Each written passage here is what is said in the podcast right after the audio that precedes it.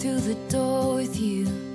The air was cold, but something about it felt like home somehow. And I left my scarf there at your sister's house, and you've still got it in your drawer, even now. Ce qui m'inquiète avec les couleurs, le code couleur des albums de Taylor Swift, c'est le fait que on va, on n'a pas, on va plus avoir toutes les couleurs dans les cœurs de, de- en emoji. Tu vois, il y a un moment où on va plus avoir la, la nuance des couleurs. Déjà là, je suis un peu sur folklore. Je suis jamais dans ma tête, c'est gris, ou alors c'est vert, ou alors c'est la couleur de la forêt, ou alors c'est encore un autre truc. Et d'ailleurs, selon les personnes, c'est pas toujours la même couleur pour folklore. Pareil pour Evermore. À une époque, je mettais Evermore en, en vert foncé. Enfin bon, enfin, whatever. Début, pareil. Enfin, euh, il y, a- il y a tout un tas de, de questions. Mais c'est juste que aucun, on peut se mettre d'accord sur 10 couleurs.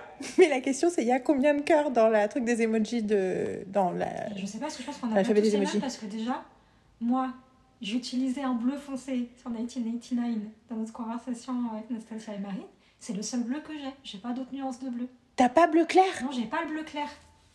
Donc j'ai moins. J'ai un. C'est pour ça. Tu vois, il y a des, des nuances que j'ai pas.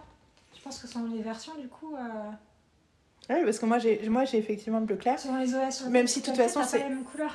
Il y a des, comme pareil, il y a des emojis où Nastasia elle envoie des emojis dans la conversation. Moi, ça me fait point d'interrogation, point d'interrogation partout, tu vois. Ce qui fait penser à la blague préférée de Brooklyn Nine-Nine. Parfait. Sometimes Peralta sends me texts I don't understand. Et il dit un truc, je sais plus ce que c'est, après c'est fait a box with a question mark, a box with a question mark, a box with a question mark, another box with a question mark, a box with a question mark, and a box with a question mark. What does this mean? It means you don't have emojis on your phone. Ceux qui savent, savent. C'est. Je pense que c'est un, un épisode de Thanksgiving. Parce qu'il y a une holiday, c'est pour ça qu'il a laissé Peralta in Ouais. charge. Et en fait, il y a une urgence, euh, il y a une urgence parce qu'il croit que- il croit qu'il y a de l'anthrax ou un truc comme ça. Et euh, mais c'est, mais il n'est pas encore avec Amy. Je pense que c'est saison 2 parce qu'il n'est pas encore avec Amy. Donc on, on recheckera euh, c'est quoi l'épisode. Mais en tout cas, c'est un de mes c'est de la question en tout cas d'emoji, c'est c'est une vraie c'est question. une vraie question, c'est un vrai problème là actuellement. Mais euh, c'est un vrai problème actuellement. mais euh, c'est vrai que tu peux faire peut-être une euh, capture d'écran. Pas une capture d'écran, mais euh, ouais, c'est une capture d'écran et t'envoies la photo des emojis bleus. Plutôt que d'envoyer des emojis, t'envoies des photos d'emojis. Le degré zéro de. L'art de la vie. Mais c'était, franchement, j'avais une époque où j'avais des ordis chelous, euh, je sais plus, c'était enfin, dans les années 2000, début des années 2000. Il y avait un ordi qui savait pas faire certains accents et du coup, euh, j'étais en Allemagne, je faisais l'accent français, je sais pas quoi, du coup, je faisais copier-coller. Mmh, sur du texte. Ah, je sais ce que c'était. C'était quand j'essayais de faire mes propres sous-titres et que j'avais les sous-titres en anglais et je les réécrivais en français. Sauf que quand je les écrivais en français, en sous-titres, je je sais pas comment ça marchait, mais le convertisseur mettait qu'à la place un E accent, ça faisait une espèce de.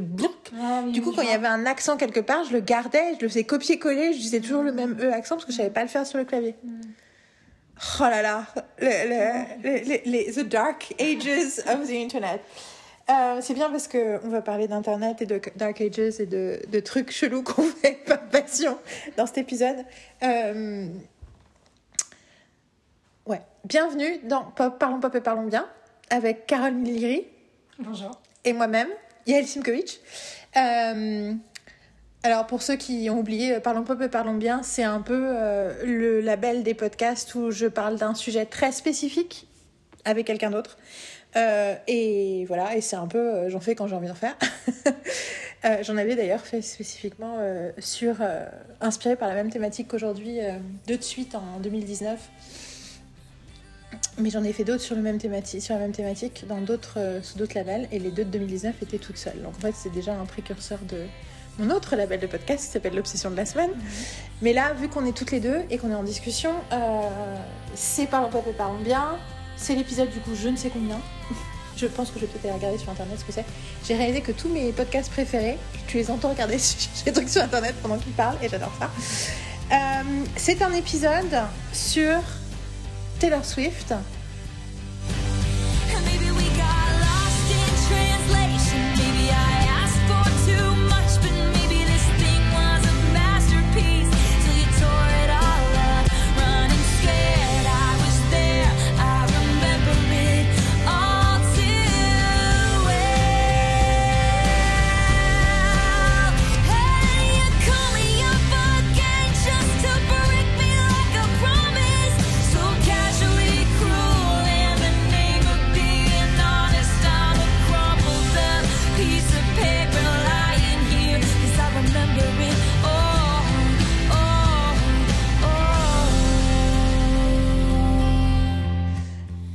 C'est pas le premier épisode de podcast que je fais sur Taylor Swift, loin de là, et puis on l'a mentionné dans plusieurs autres épisodes.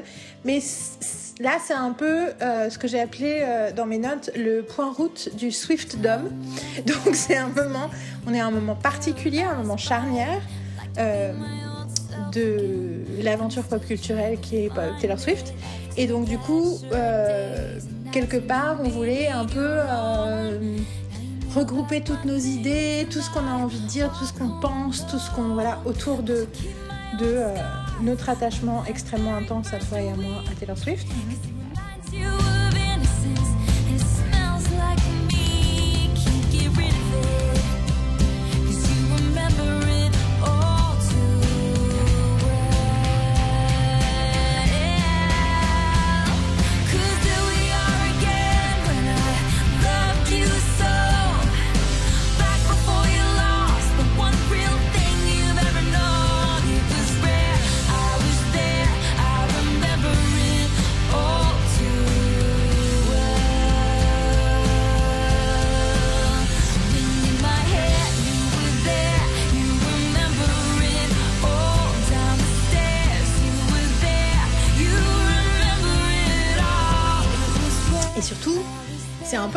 Podcast que je tease depuis longtemps parce que chaque fois que j'ai fait des podcasts tout seul sur Taylor Swift, je dis Ah, je vais faire un podcast avec Carole, on va parler de Taylor Swift. je le fais depuis 2019, depuis la sortie de Lover, donc il y a presque exactement 4 ans. Et en fait, c'est jamais arrivé. On dit Ah, on va faire un truc sur folklore, ah, on va faire un truc machin, ah, on va faire un et it never happened. Et du coup, euh, je regarde pas tous les podcasts que j'ai faits et j'en ai encore au moins trois, je pense, que j'ai envie de faire toute seule sur Taylor ces prochains mois. Deux en français, un en anglais. Un en anglais parce que j'ai envie de faire un truc général sur Taylor en anglais. Et les deux en français, c'est pour euh, ben, parler enfin des autres tracks de Midnights et aussi un podcast sur Speak Now. Pour ceux qui ne sont pas, euh, qui sont pas euh, connaisseurs de la mythologie swiftienne, vous inquiétez pas, vous n'avez pas besoin de suivre pour l'instant ça. Quand ces podcasts arriveront, vous aurez tous les éléments pour comprendre de quoi ça quoi il retourne. J'en profite pour dire, le but de ce podcast-ci, c'est à la fois d'être un point de route pour nous, et donc un moment de réflexion, un moment de partage, un moment où on s'est amusé du coup à faire des petits trucs un peu rigolos autour de, de, de notre Swiftiness. Mais aussi, je l'ai pensé, enfin j'ai suggéré qu'on le fasse euh, avec un, une espèce de, gradation d'intensité de la Swiftiness qui fait que le début de ce podcast est fait pour ce que j'appelle les touristes, donc les gens qui sont tombés par hasard et qui n'ont pas de connaissances ou de compréhension particulière de Taylor Swift ou pourquoi elle est si importante, populaire, euh, euh, successful, pourquoi on parle dans la presse, enfin, whatever. Ou si même vous avez jamais entendu parler d'elle. Je serais étonnée que des gens qui écoutent ce podcast aient réussi à occulter toutes les fois que j'ai mentionné Taylor Swift. Mais bon, voilà. Donc, on va commencer par ça, puis on va un peu monter d'un degré, on va, on, va, on va avoir un deuxième chapitre qui est un peu plus pour les curieux. Donc là, on rentre dans ceux qui ont envie de savoir des choses, même si ça veut pas dire qu'ils sont complètement prêts à plonger. Ensuite, on va commencer avec ceux qui viennent de plonger, les, les, nouveaux arrivés, les nouveaux arrivants. Arrivants, oui. Euh, donc les, les, amateurs swiftiens. Et puis, et, puis, et puis après, on va aller au confirmé. Donc là, on va rentrer vraiment... Euh, dans le bunker de la norditude totale. Et puis à la fin, on termine en mode délire total. Donc euh, le cinquième, la, le cinquième chapitre, c'est pour, euh, c'est pour les avancées, c'est pour les. J'ai dit confirmé, bon, ça c'est mm. amateur, confirmé, avancé. C'est dans ce ordre-là qu'on dit hein, euh, quand on prend des cours. Ouais, ouais. C'est comme ça. Et donc les avancées, là, c'est pour vraiment, c'est pour ceux qui veulent, qui veulent, qui veulent délirer avec nous sur la, sur la planète swiftienne.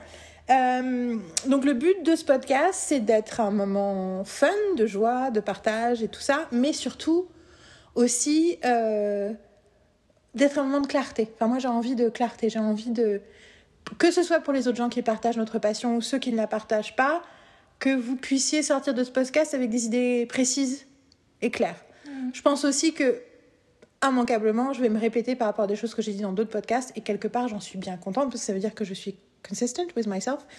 Mais c'est effectivement, je suis pas allée réécouter les podcasts que j'ai fait, notamment le podcast d'introduction qui s'appelle La magie de Taylor Swift que j'ai fait en août 2019, juste avant de faire l'écoute de Lover.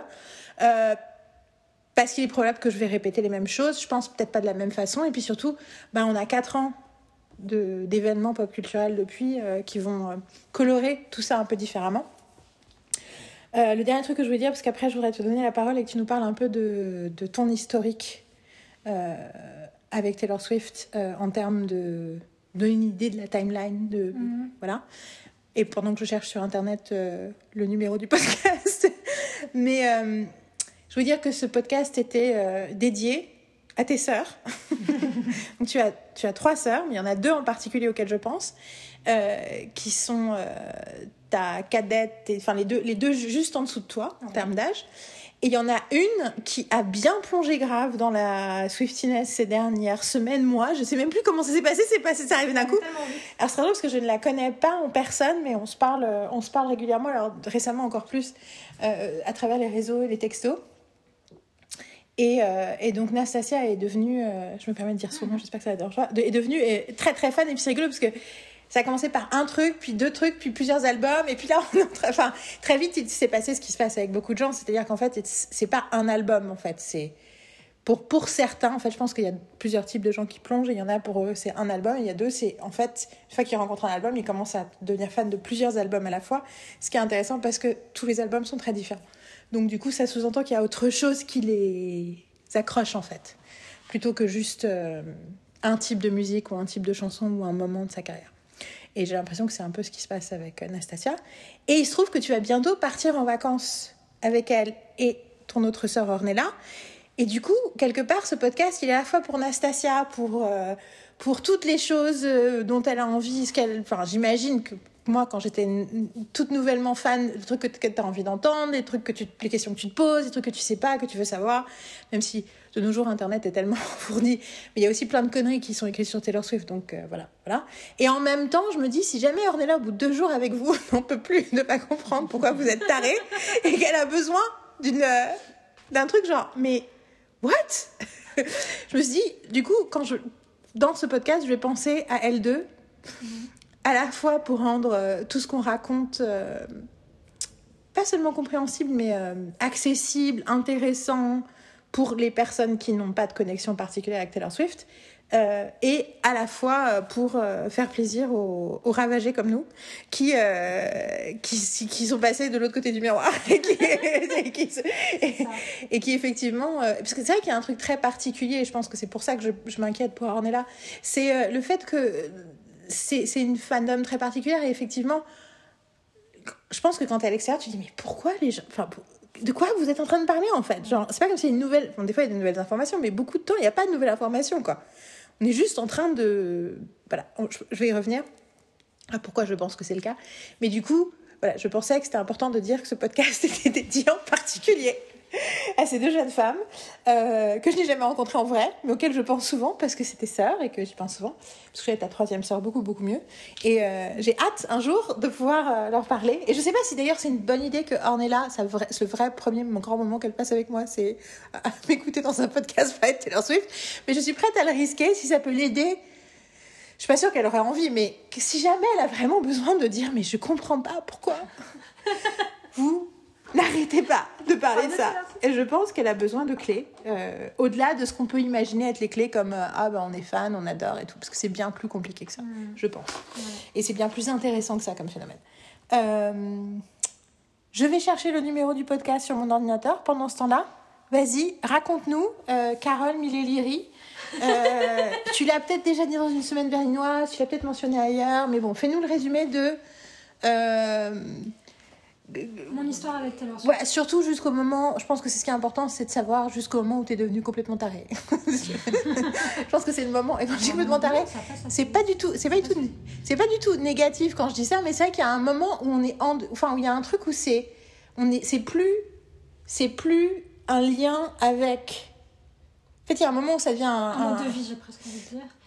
Mais euh, Ouais, ce que je veux dire, c'est surtout c'est que c'est plus un truc externe, ça devient un truc interne en fait. Il y a un moment où ça devient une partie de toi, et c'est du coup quand, donné, ça devient un élément de. J'ai envie de dire un élément d'identité. Même dans la façon dont les gens euh, t'appréhendes. t'appréhendent. Ouais. T'appréhendent et te reconnaissent. Euh, Hmm. I don't know if I feel that way about myself. Mais du coup, c'est intéressant que tu dis ça comme ça. Mais vas-y, Ouais. continue. Ouais. Enfin, moi, il y a un truc comme ça qui s'est passé euh, et qui, euh, parallèle à ce qui s'est passé à une avec Buffy. Je tease le lien entre Buffy et Taylor Swift. Euh, mais pour revenir au début, euh, moi, mon premier souvenir de Taylor Swift, j'ai le souvenir en fait d'une fille avec une robe, une robe dorée à franges, des bottes, qui saute dans tous les sens sur scène et qui a des incroyables cheveux bouclés, dorés aussi, euh, qui chante de la country et ça me paraît super extérieur, mais en même temps je suis fascinée et j'ai l'impression que j'ai toujours envie de comprendre l'univers de la country en fait. Il y a un truc là, mais c'est assez diffus, je peux pas vraiment le dater. Après, vu l'image que j'ai en tête, rétrospectivement maintenant, je me dis ça doit être l'époque de Fearless, mais je sais pas. Parce que je sais peut-être que c'est plus tard, tu vois, où j'ai revu des images, mais c'était pas au moment de Fearless. Euh, et, euh, et, de- me dire, à la fois je suis fascinée, mais je me sens super extérieure à ce moment-là. Parce que euh, je vois une jeune fille, beaucoup plus jeune que moi, euh, euh, très blonde, très mince, très belle.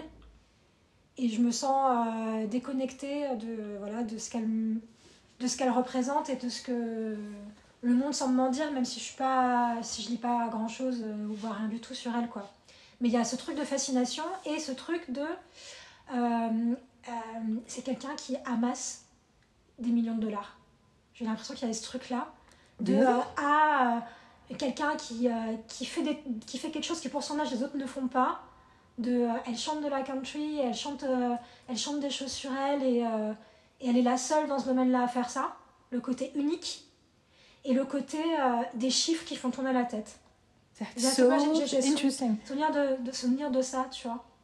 Et de me dire waouh et de me dire ouais c'est génial.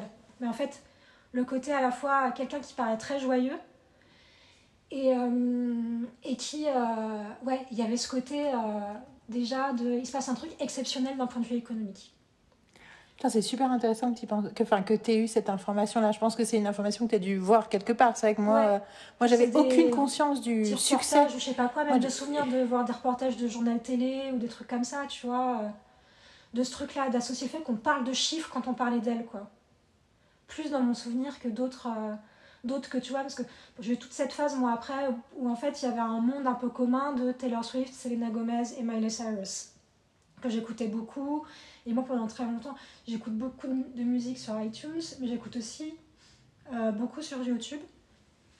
Euh, et, euh, et à ce moment-là, j'avais un peu, euh, voilà, je passais naturellement, YouTube m'amenait d'une chanson de l'une à l'autre sans vraiment que moi je dirige le truc, ou après j'avais des espèces de playlists où elles étaient un peu ensemble et tout, donc elles faisaient partie un peu de ces filles plus jeunes que moi, mais avec qui, pour lesquelles je ressentais un attachement naturel, un truc affectif.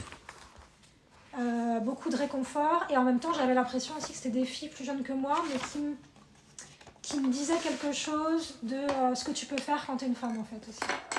Mhm. tu vois?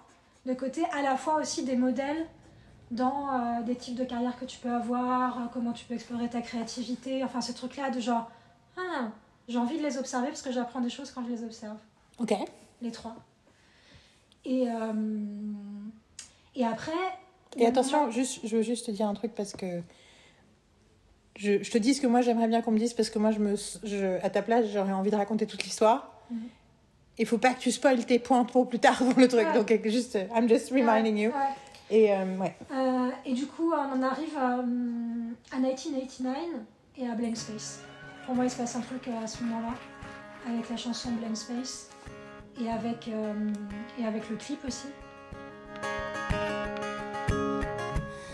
To meet you, where you been? I could show you incredible things. Magic, madness, heaven, sin. Saw you there and I thought, oh my god, look at that face. You look like my next mistake. Love's a game, wanna play. Hey. Parce qu'en même temps, pendant très longtemps, euh, je faisais dérouler des trucs sur YouTube, mais sans forcément regarder les clips, plus pour écouter de la musique.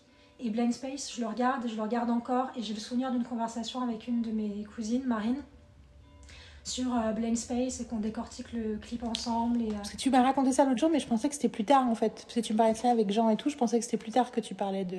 Mais pour moi, c'est euh, c'est euh, 2015. Mais après, peut-être que c'est plus tard, parce que dans mon mémoire, je sais, je sais plus trop. Mais je me souviens d'avoir un moment et de parler de, de Taylor Swift avec, euh, avec Marine cet été-là, parce que c'était un, c'est un été où je me.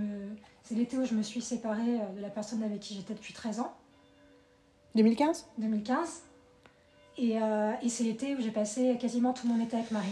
Non, en fait, c'est la question que je me pose parce que mon- le Blank Space, je sais parce que j'ai tout noté hier, les sorties, tous les chansons, les singles, les machins, c'est sorti le 11 novembre 2014. Mhm. Du coup, c'est pour savoir si c'était quand c'est sorti ou si tu es tombé dessus plus Non, tard. non, c'est après. C'était pendant l'été après. Je l'avais vu avant, mais pour moi, j'ai eu un moment. Et je me souviens de ça, qu'il y avait- un délai entre le moment où c'était sorti et le moment où, euh, où vraiment j'ai eu l'impression de vivre euh, le clip et la chanson à fond, euh, et c'était cet été-là.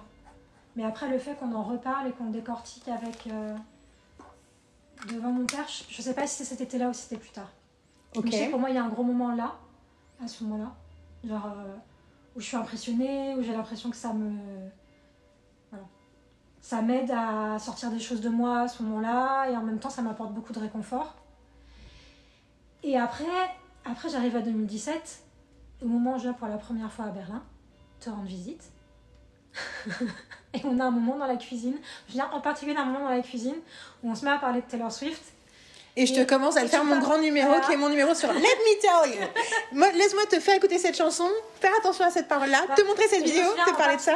Il y avait plein de chansons que je connaissais, mais avec lesquelles j'avais pas construit une relation personnelle encore, que j'aimais, etc. Et tout. Et je me souviens surtout, moi je me souviens surtout d'un moment autour de Dear John. Ah. Que tu me fasses écouter des te que fais j'avais Dear déjà John. entendu, mais pas tant que ça et tout ça, et qu'on aille vraiment dans le détail de. Ah bah, c'est rigolo du coup qu'on passe beaucoup de temps avec Dear John en ce moment. Ouais. Sky, then go back and turn it to rain. And I lived in your chess game, but you change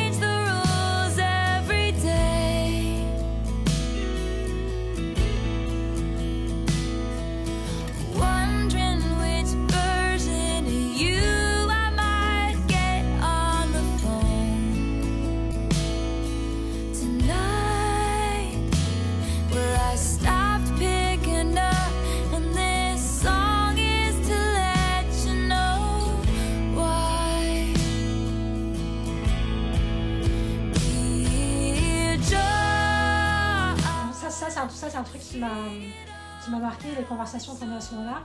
Et parce que je pense aussi qu'à ce moment-là, tu m'as autorisé, en faisant ça, à exprimer ce que moi j'aimais et à exprimer déjà ma, ma Swiftiness à ce moment-là, qui ne s'exprimait pas. Euh, parce que j'avais personne avec qui la, la partie naturellement et que je pense que j'étais aussi sur la réserve de mon expérience d'être une fan de, fan de Buffy, d'être seule dans mon expérience de Buffy et qu'on dismiss beaucoup mon amour de la série. Euh, alors que, euh, enfin, quel que soit le discours que je tenais dessus et quel que soit le degré analytique de mon discours sur Buffy, qui était pas juste Ah oui, j'aime, c'est génial, mais voilà. Euh, de, voilà. Même si à l'intérieur, c'est ce qu'on pense. il y a ça aussi, mais que ce le Ah oui, c'est génial, il, il se nourrit, il se nourrit euh, d'éléments euh, très concrets et très experts, j'ai envie de dire. Et, et du coup, je pense que ce. J'ai envie de dire, ce préconstruit ou ce trauma-là, fait qu'il y a des choses qui ne s'exprimaient pas, et que du coup, ce moment avec toi, ça m'a permis de d'être en phase avec euh, mon amour de Taylor Swift. C'est très rigolo parce que c'était encore un truc prophétique. Hein. Parce que Reputation, c'est une semaine plus tard. Mm. Et on n'est pas au courant. Ouais. On sait pas que ça va. Enfin, Mhm. tu vois, t'es, t'es venu quand? T'es parti? T'es reparti genre le retour du 14 ou 15 le 15, c'est ça Le le 15. 17 août, elle a vidé son. Elle a vidé son. C'était juste c'était la semaine d'avant qu'on s'est vu, je crois. C'est, c'est totalement délirant parce que je t'ai préparé pour ton album préféré. Enfin, en tout cas, sur, à ce moment-là. Je t'ai de. Enfin, ce que tu racontes donne l'impression, je pense que bien sûr, c'est. enfin, Voilà, mais que quand même, je t'ai donné cette autorisation-là, ce truc-là avec Swift, pile au moment où elle allait commencer le déroulé d'un album, qui allait s'avérer être un album qui était vraiment pour toi. Et du coup, c'est vu que, enfin, c'est le un des autres trucs de notre Swiftiness, c'est que en février 2020, sans aucune raison, j'ai je me suis, j'ai décidé un jour comme ça que tu allais te faire écouter The National pendant 5 heures pour que tu puisses reconnaître la voix de Matt Berninger. chaque fois que tu l'entends, parce que The National, c'était pourquoi ce groupe-là plutôt qu'un autre? Je veux dire, c'est un super groupe, mais bon. C'est pas mon groupe préféré, c'est pas. Mais je me dis, ah, c'est cool, non, tiens, allez, on va écouter. On était sur le canapé, c'est les vacances de février. J'ai dit, ah, on va écouter The National pendant des heures. Sans savoir qu'il y aurait une pandémie, sans savoir que machin, et sans savoir surtout que, six mois plus tard, Taylor sort un album, j'ai bossé avec un des mecs de The National, genre, nobody saw this coming. Ça, c'était magique. Mais, et, mais du coup, c'est rigolo parce que du coup, le truc que je t'ai fait ça juste avant euh, Reputation, c'est drôle. Puis c'est drôle en plus parce que spécifiquement Reputation, j'ai une partie de moi, euh, je vais parler deux secondes de mon truc, mais il y a une partie de moi qui, qui, qui, qui a gardé euh, pendant longtemps euh, un, une dent contre toi du fait que tu m'as pas assez bien communiqué à quel point t'aimais cet album au moment de la sortie et que du coup, j'ai cru que j'étais toute seule. C'était purement un malentendu lié à la communication facebookienne, mais du coup, que pendant plusieurs enfin, pendant longtemps dans ma tête, et que du coup, quand tout d'un coup t'as parlé à quel point t'aimais l'album, j'étais là, How dare you! Anyway, euh, je suis allée regarder. Alors déjà, première chose, le dernier euh, Parlons Pop et Parlons Bien, c'est euh, le numéro 19, mais c'est Sweet Vicious partie 1. Du coup, je me sens hyper coupable parce que après, c'est l'occasion rêvée de mettre, de mettre Sweet Vicious partie 2 en ligne après ce podcast parce que la réalité, c'est que il y a en fait un lien euh, Taylor Swiftien avec Sweet Vicious. On y reviendra peut-être. Sinon, je reparlerai dans l'épisode de Sweet Vicious.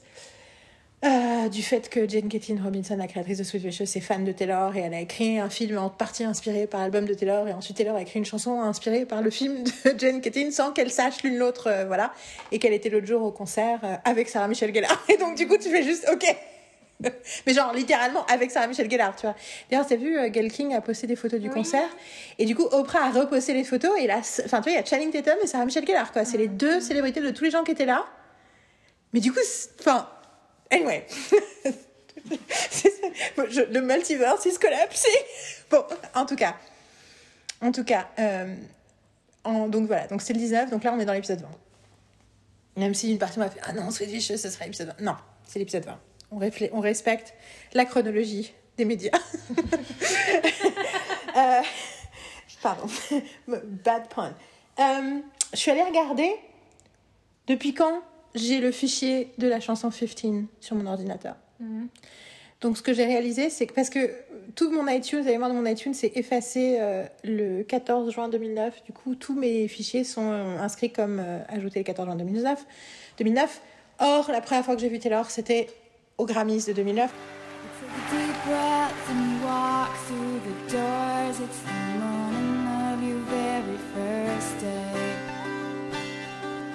say.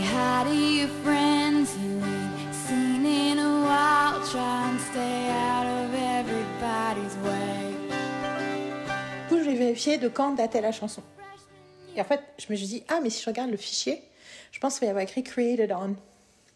Et bingo, mon ordinateur vient effectivement de donner la date de création du fichier sur l'ordi. Et en fait, a priori, tout Fearless. En fait, j'ai di- directement téléchargé l'album à l'époque.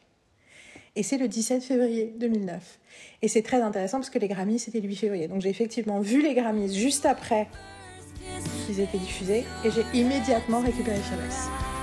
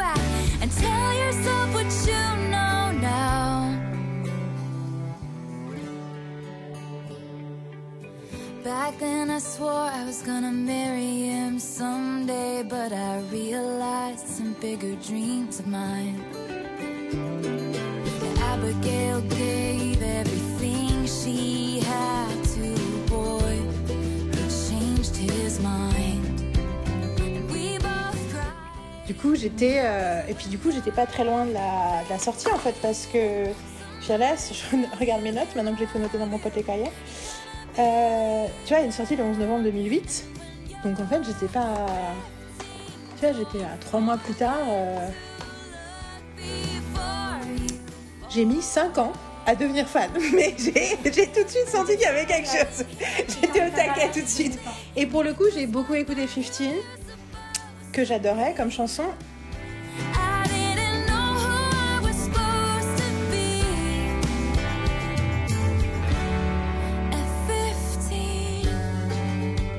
Et j'ai beaucoup écouté euh, You Belong With Me, qui était devenu un tube aux États-Unis, un énorme tube aux États-Unis à l'époque. Et dont j'ai le souvenir, euh, j'ai souvenir de la chanter à tue-tête très régulièrement dans ma salle de bain, dans l'appartement que j'ai quitté en juin 2009. Donc ça veut dire que dans l'espace de ces quelques mois, j'ai énormément chanté à tue-tête You Belong With Me en imaginant que c'était moi. Tuesday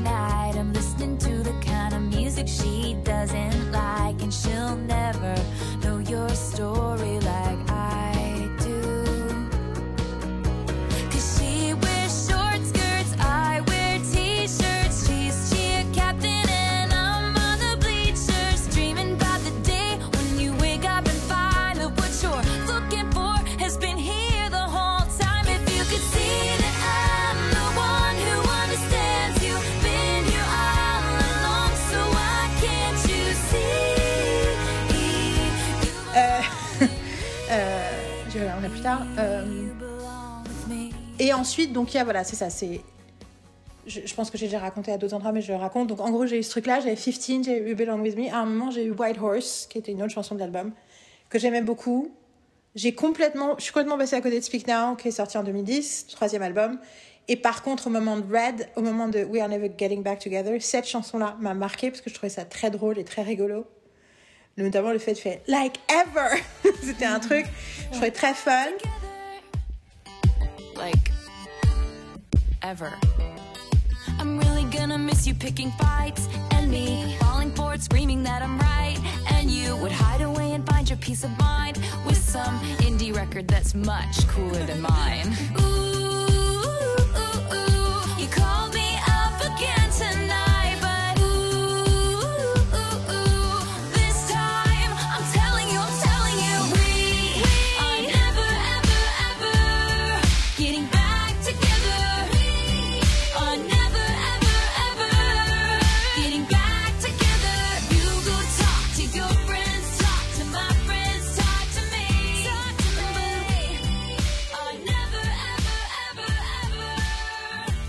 Et j'étais vraiment into it. Et en plus, il y avait le truc dans New Girl, dans machin, il y avait plein de trucs de Taylor, machin et tout.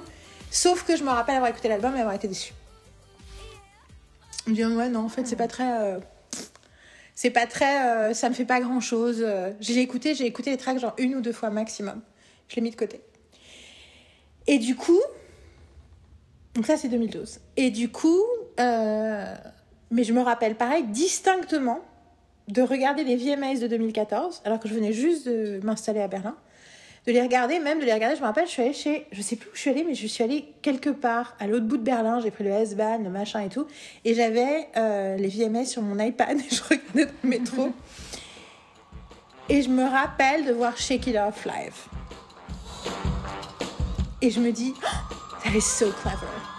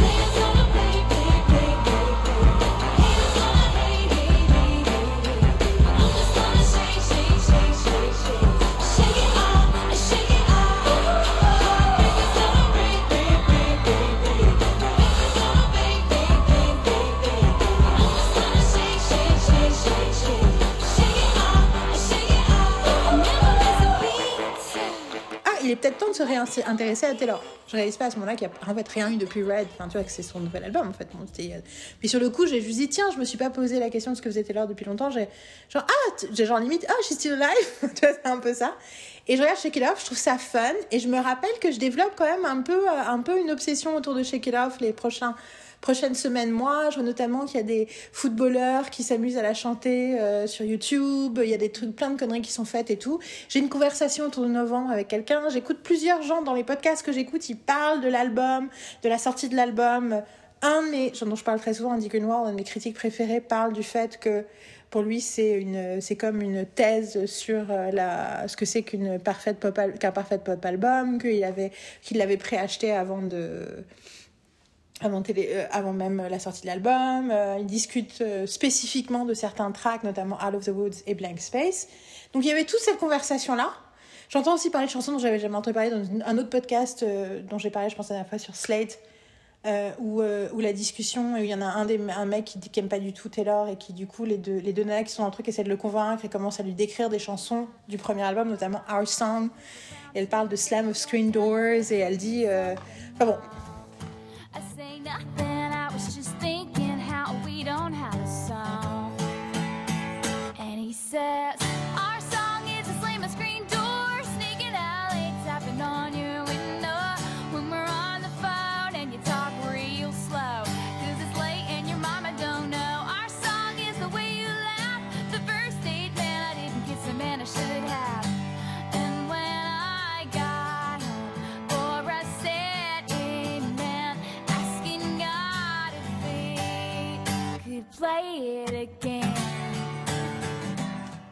tout ça, je, ça commence, enfin, je commence à absorber des informations, types d'informations que j'avais pas avant. Parce que je pense que la conversation sur Taylor a atteint les choses que moi je suis, c'est-à-dire la conversation pop culturelle générale américaine. Pas du tout ce qui se passe ailleurs, mais euh, voilà, ce que euh, les journalistes américains, ce dont ils parlent, ce qui, what they care about, voilà. Et il se passe un truc à ce moment-là qui était effectivement un peu différent. Les années précédentes, c'était plus. Les années précédentes, c'était plus pour le coup, si j'avais déjà eu cette truc, parce que j'avais pitché un article sur la façon dont on diabolisait les pop stars et que euh, en gros euh, l'autre il y avait l'autre qui avait euh, fait des trucs sexuels chelous et pissé sur ses sur ses maîtresses et machin et tout et on disait ouais mais bon sa chanson est bien. Et t'es là on disait ouais quand même t'as vu euh, l'article euh, sur sa maison euh, elle décore sa chambre avec des papillons quoi. Mais tu vois j'exagère un peu mais j'exagère un peu parce que c'est pas toujours la même personne mais il y avait un peu ce sentiment là de l'idée que oh elle est tellement insupportable Taylor parce qu'elle est tellement elle sourit tout le temps. Oh. Il y avait déjà il y avait eu déjà ce truc là mais j'avais c'est comme si tout d'un- mais tout d'un coup si elle avait changé de catégorie. Bon tout ça pour dire que j'espère que tout ça est intéressant. Voilà ça t'intéresse toi euh, c'est pas quelque chose que j'ai déjà répété 50 fois dans 50 podcasts différents Anyway. Non, je pense pas, en tout cas, jamais raconté de cette façon-là, dans cet endroit-là. Mais donc, du coup, j'avais ce truc-là, parce que ça, je me- mais pareil, c'est rigolo, parce que j'ai passé tellement. J'ai passé. Enfin, je veux dire, j'écoute énormément de podcasts. Et j'ai toute une période entre euh, 2009 et euh, 2014 où je change de, souvent de lieu d'habitation. Et où, du coup, je me rappelle de certains trucs, de certaines pensées ou de certains podcasts de certaines réflexions que j'ai eues. Et je vois où j'étais. Et du coup, je sais quand c'était. Parce que, du coup.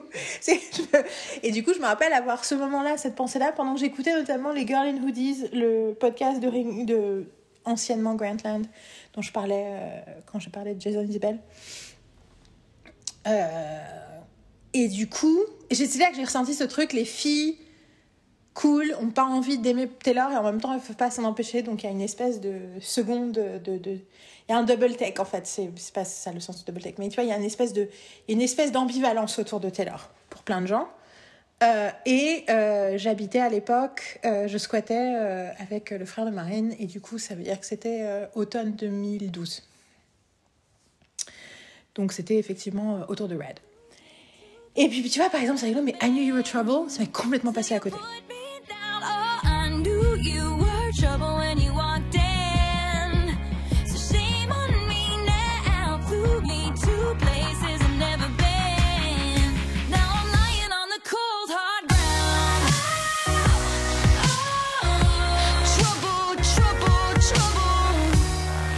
Que Marine l'avait sur ses playlists.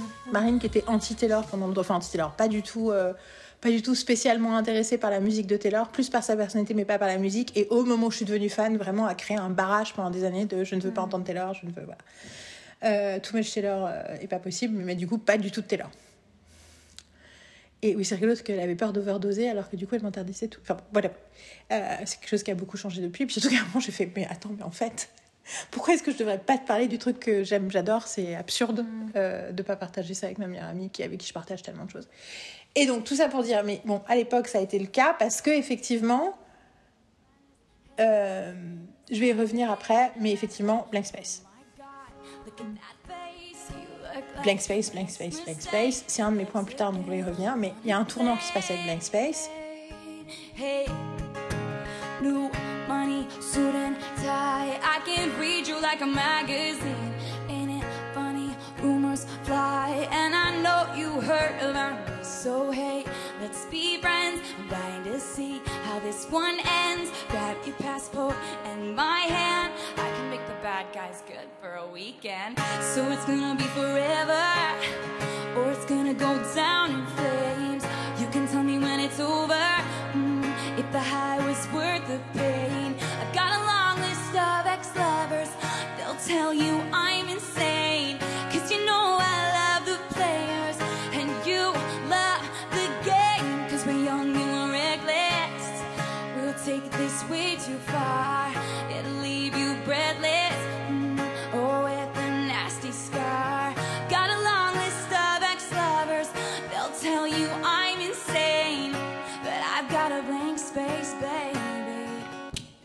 Et du coup, c'est Opening of the Floodgates. Et donc pour le coup, moi, c'est décembre, début décembre. Je mets 2-3 semaines avant de regarder le clip.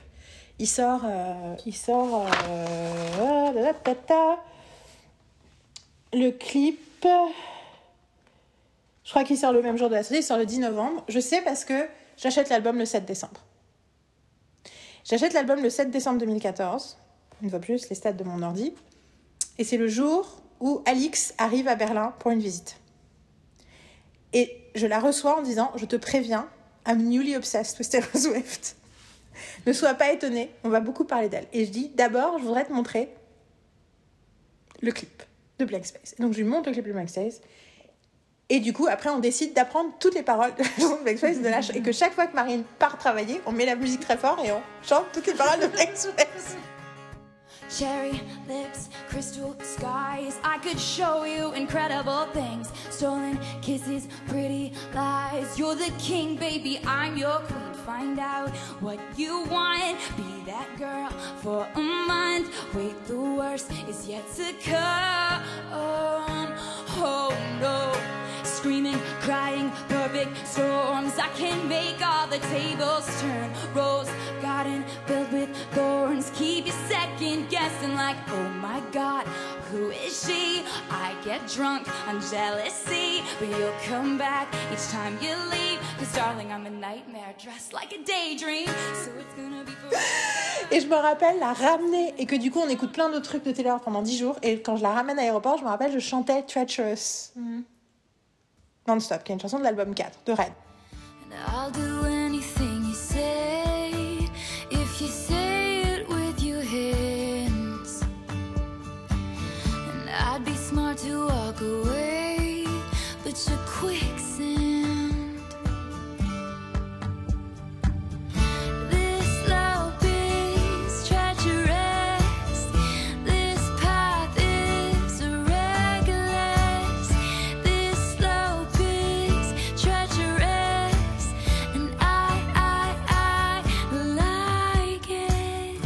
S'était passé. En l'espace de quelques temps, il s'est passé quelque chose. Et à ce moment-là, j'ai plongé complètement, et en fait, je pense que jusqu'à Reputation, j'ai eu des... Fa... Enfin, pendant 1989, et je reviendrai, c'est un de mes points plus tard aussi, j'ai eu des phases où je faisais plus trop attention à ce qu'elle faisait. Pendant six mois, je faisais pas gaffe et tout.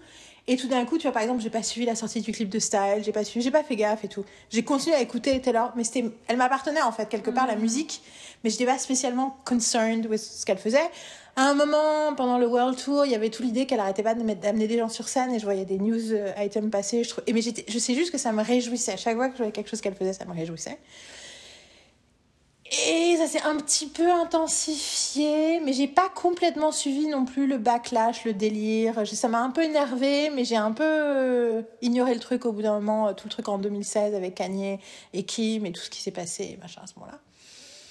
Je me rappelle qu'elle a gagné le Grammy, je me rappelle qu'elle a fait un super speech et qu'après tout le monde avait dit qu'elle avait, qu'elle avait traché Kanye. J'étais là, mais excuse-moi, elle a même pas dit son nom. Mm. je sais, ça vous ça, traché, elle a dit, euh, elle a dit des fois dans votre vie, on vous, on, y a des gens qui feront, qui essaieront de prendre euh, de, le crédit pour euh, vos accomplissements. Euh, si vous restez focalisé sur ce qui compte, vous, ce sera pas grave, quoi, en gros. C'est ça qu'elle dit, tu vois, je crois que c'est moi. I want to thank the fans for the last 10 years. And the Recording Academy for giving us this unbelievable honor. I want to thank all of my collaborators that you see on this stage. Mostly, I want to thank um, my co executive producer, Max Martin, who has deserved to be up here for 25 years. And as the first woman to win Album of the Year at the Grammys twice, I want to say to all the young women out there there are going to be people along the way who will try to undercut your success or take credit for your accomplishments or your fame. But if you just focus on the work and you don't let those people sidetrack you, someday when you get where you're going, you'll look around and you will know that it was you and the people who love you who put you there. And that will be the greatest feeling in the world. Thank you for this moment. Alors que le mec venait dire, vient de sortir une chanson où il dit I made that bitch famous, quoi. Tu vois, du coup, tu fais genre, euh, je trouve que c'est assez euh, retenu comme réaction quand même. Euh, je veux dire, euh, moi, je, voilà. Bon, tout ça pour dire que, mais j'ai pas tant suivi et tout. Et en fait, j'ai continué à passer mon temps et à faire le, ce que je t'ai fait, je l'ai fait avec plusieurs personnes. Je fais, oh, tu connais pas Taylor Swift? Ah, tu connais pas Attends, attends, laisse-moi te faire écouter trois chansons. Généralement, il y avait All Too Well, il y avait Dear John, il y avait Blank Space, il y avait quelques tracks que je ressortais à chaque fois. Euh, parfois, I Almost Do, White, uh, White Horse. As I pace back and forth all this time, cause I honestly believed in you. Holding on the days drag on, stupid girl. I should've known, I should've known I'm not a princess. This ain't a fairy tale. I'm not the one you'll sweep off her feet, lead her up the stairwell. This ain't Hollywood, this is a small town.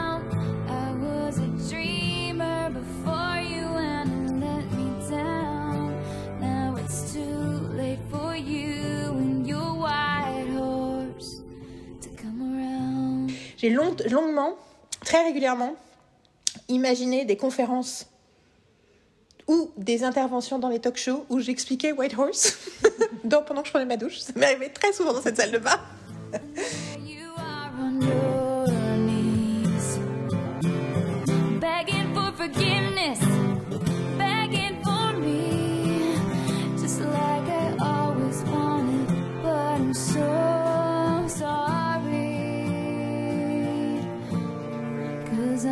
Your princess. This ain't a fairy tale. I'm gonna find someone someday who might actually treat me well. This is a big world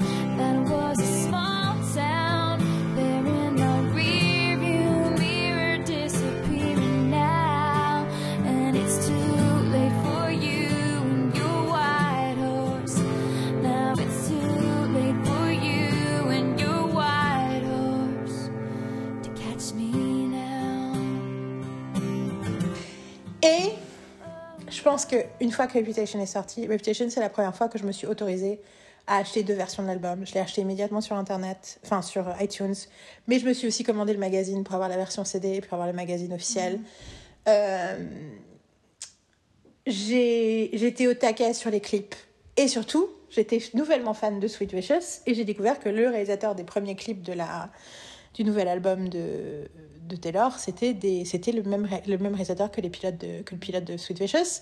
Je sais plus quand j'ai ré- réalisé, mais pas très longtemps après. Et je me rappelle que pareil, chaque fois que j'allais à, Paris et que je voyais Alix, donc déjà il y a le fait que Alix m'avait écouté pendant des heures, chanter toutes les chansons de Taylor Swift dans la salle de bain, et là du coup je faisais Ah, il y a un nouvel album, il y a des nouveaux trucs, il faut que je te montre les clips. Donc voilà, euh, à partir de ce moment-là, c'est devenu plus intense. Je pense que le fait de vivre avec toi depuis 2018 a normalisé le fait que c'était quelque chose de plus. Enfin, tu vois, j'ai l'impression que toute la sortie de Lover, on était quand même au taquet, mais même avant. Mm. Enfin, tu vois, je me rappelle quand on a regardé. J'ai l'impression que c'est peut-être le Reputation Stadium Tour, quand ils ont annoncé le Reputation Stadium Tour, parce que je me rappelle que pendant le- la tournée de Reputation, je regardais un peu sur Internet ce qui se passait, je suivais un peu, mais on était encore chacune dans nos, Ouais. dans nos, dans nos Swiftiness séparées. Mm, mm. Et à partir du moment où on a, on a vécu ensemble, c'était un peu plus le cas. Et je me rappelle effectivement qu'on on parlait de regarder euh, le Reputation Stadium Tour ensemble. Et je me suis, que je me suis commandé ma première euh, official euh, Taylor merch la veille. Mm. Parce que j'étais triste, parce que j'ai appris une, une nouvelle très triste. Et du coup, euh, puis c'était à moins 75%. Sur... Donc j'ai acheté et je regrette pas. Quoi. Je me suis... Le t-shirt que je porte actuellement. Celui-là que tu portes qui est magnifique. C'était ça, c'était cette commande. Puis t'en as un deuxième qui est incroyablement beau. Celui-là, pour le coup, je l'ai acheté en pensant, bon, c'est très moche, mais je m'en fous, c'est- il y, y a la tête de Taylor et il y a Reputation écrit dessus. Je, pour, pour moi, pendant longtemps, un t-shirt avec la tête de quelqu'un, je trouvais que c'est le truc le plus moche de la Terre. Je trouvais que c'était mes kitsch, enfin, même pas kitsch, mais juste moche, quoi. I totally love it now. Je peux pas t'expliquer ce qui s'est passé. Et puis moi, c'est une typo que j'adore, la typo de Reputation. En plus, les lettres, elles sont en doré et tout. Donc pour le coup, moi, je suis. Toi, tu Ce l'adores. t-shirt-là, je l'ai eu beaucoup plus tard quand il y a eu un, des promos à la fin de Reputation. Je me suis dit, vas-y, tu, tu mérites de t'acheter du merch, tu peux. Parce que pendant un moment donné, c'était début de Reputation, je me disais, non, mais tu mérites pas, t'es pas assez une Swiftie pour t'acheter du merch, t'as pas le droit. C'était ça dans ma tête. Genre, Ok, t'as pas le droit, c'est like, you have to earn it to spend your money on Taylor Swift. Et du coup, Et c'était un moment, c'est vrai aussi, le, quand on a regardé le Reputation Stadium Tour. pour le jour de l'an, le ça, ça venait de sortir, c'est sorti le jour de l'an. Et on était avec On était avec ta troisième sœur. et et et et il y a eu le moment incroyable où Taylor faisait des dance moves avec ses mains et à ce moment-là il y avait des feux d'artifice de l'autre côté de sa main de, de à travers la fenêtre qui explosaient et on était là she's a witch. C'était complet euh, je me rappelle en plus parce que c'était prévu qu'on le regarde ça sortait le 31 décembre c'était prévu qu'on le regarde machin et tout. Et puis finalement moi, les, le jour même, je suis ah, je sais pas, je suis triste, de toute façon, je vais pas avoir envie. Puis ça se trouve, moi, j'aime pas les concerts, toujours, et tout, je sais pas, j'ai pas envie d'être déçue, peut-être que c'est une mauvaise idée et tout. Et donc, en fait, est arrivé un peu la décision, bon, on tente. On a regardé d'abord le film Troll, je crois, et ensuite, on tente. Et j'étais assez épatée par euh, l'immense qualité de ce, ce concert film. Taylor Swift declined to This is the first time photographers have caught T Swift on film in six weeks. Grammy's youngest ever winner of Album of the Year. Is there bad? Taylor Swift is responsible for me being suspended. Taylor Swift is in hot water Taylor again. Swift is on top of the world, but has she done some sketchy things to get there? 13 celebs with issues with Taylor Swift. I felt like she was a little angry. Number 13. There she is leaving a restaurant. She holds too many grudges. You can see her feet at the very bottom there. You can see her making her way into the car. I can understand trying to keep your relationship to yourself at the beginning, or needing to take some time to work on your craft. But come on! And Taylor voluntarily bringing attention to herself with her donation. What Swift did is not enough. Yeah, okay, Tay. Whatever you say. I, I hate to say this, but I think Taylor Swift is learning a few lessons in life. All this drama is exhausting, isn't it? Focus on making sure the rest of reputation. Is just for a Taylor Swift's new romance is heating up. What has happened to the squad? Reputation. But at the same time, aren't they both wrong? Taylor Swift takes the stand in court today. Taylor Swift's Reputation. Reputation. So instead, we'll talk about Taylor Swift's reputation. Reputation. Reputation. So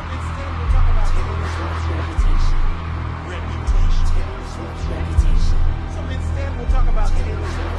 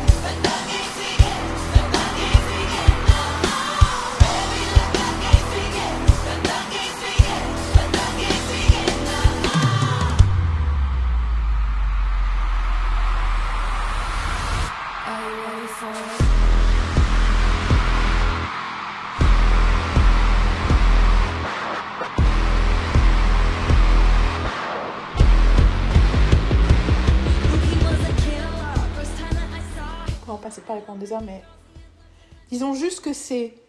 Après, c'est rigolo parce que une chose que j'apprécie énormément chez Taylor, c'est qu'elle est elle est versatile et quand elle est dans quelque chose, elle est dans quelque chose. Et pour moi, ce, ce- cette tournée, enfin, ce concert n'est pas pour tout le monde.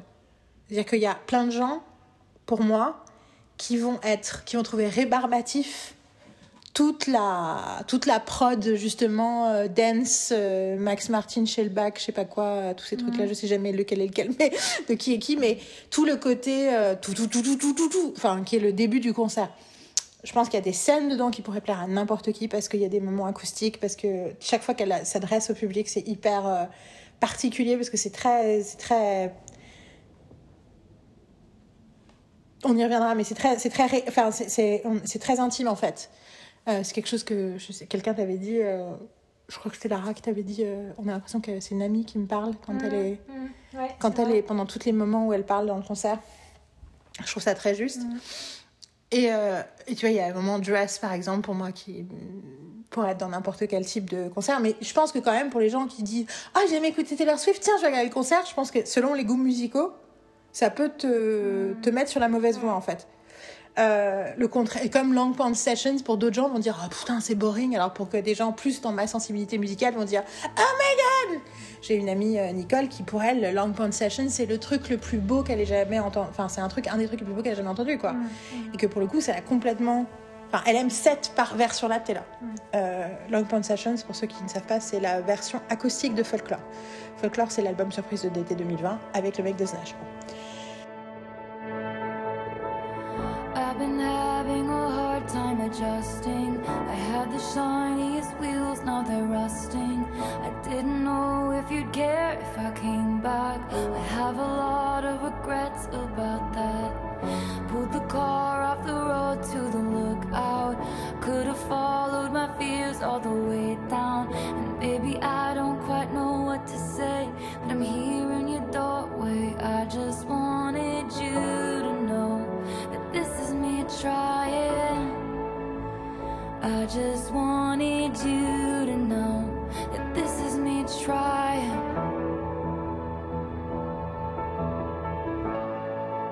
Mais on, reviendra dessus si c'est nécessaire. Si vous avez des questions, vous nous envoyez des mails, on vous écrit, euh, enfin, ou des, textos, enfin, des textos, des DM sur Instagram, et on vous répond et on vous donnera des, clés d'information. Euh, je pense qu'il y a vraiment un tournant avec Lover, quoi. Parce que, bah, parce que Lover, c'est le premier roll-out. Déjà, c'est un roll-out plus traditionnel. C'est-à-dire que Reputation, elle, met, elle, a zéro, elle donne zéro interview, elle donne zéro info. Comme elle dit elle-même, euh, there will be no explanations, it'll just be Reputation, ou quelque chose comme ça. Et, euh, oh, I just had a... Je vais avoir une pensée par rapport à ça, je vais la noter très vite. Et du coup, Lover, ben, les news sortent, les articles de presse, les news. Elle donne quelques interviews exclusives. Elle commence par IW en plus, genre. mon, mon magazine préféré de base, elle commence par IW. Ensuite, à la fin, pendant l'été, elle a été à Vogue et elle avait fait un troisième. C'était Vogue et c'était il y a un troisième. Je sais qu'elle a fait trois grosses interviews qui étaient assez géniales. Et du coup, elle parle des Easter eggs. Elle commence, elle annonce, commence à annoncer des trucs. Euh, elle sort mi juste avant qu'on parte aux États-Unis. Je pense avec Marine, je craque, je lâche. Je la mets sur une compile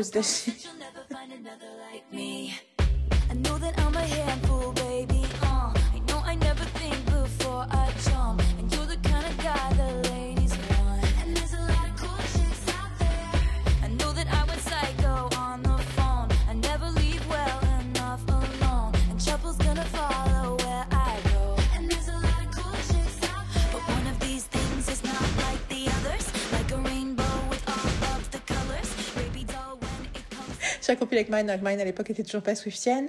Je rentre de New York et elle sort You Need to Calm Down deux jours plus tard. Et donc pareil, on l'annonce et on l'écoute. Je me rappelle, on écoute You Need to Calm Down dans la cuisine ensemble pour la première fois. You are somebody that I don't know, but you're taking shots at me like it's Patron, and I'm just like, damn. It's 7 a.m. Say it in the street, that's a knockout. But you say it in a tweet, that's a cop out. And I'm just like, hey, okay? And I ain't trying to mess with your self expression. but I've learned a lesson that stressing and obsessing about somebody else is no fun. And snakes and stones never broke my bones, so.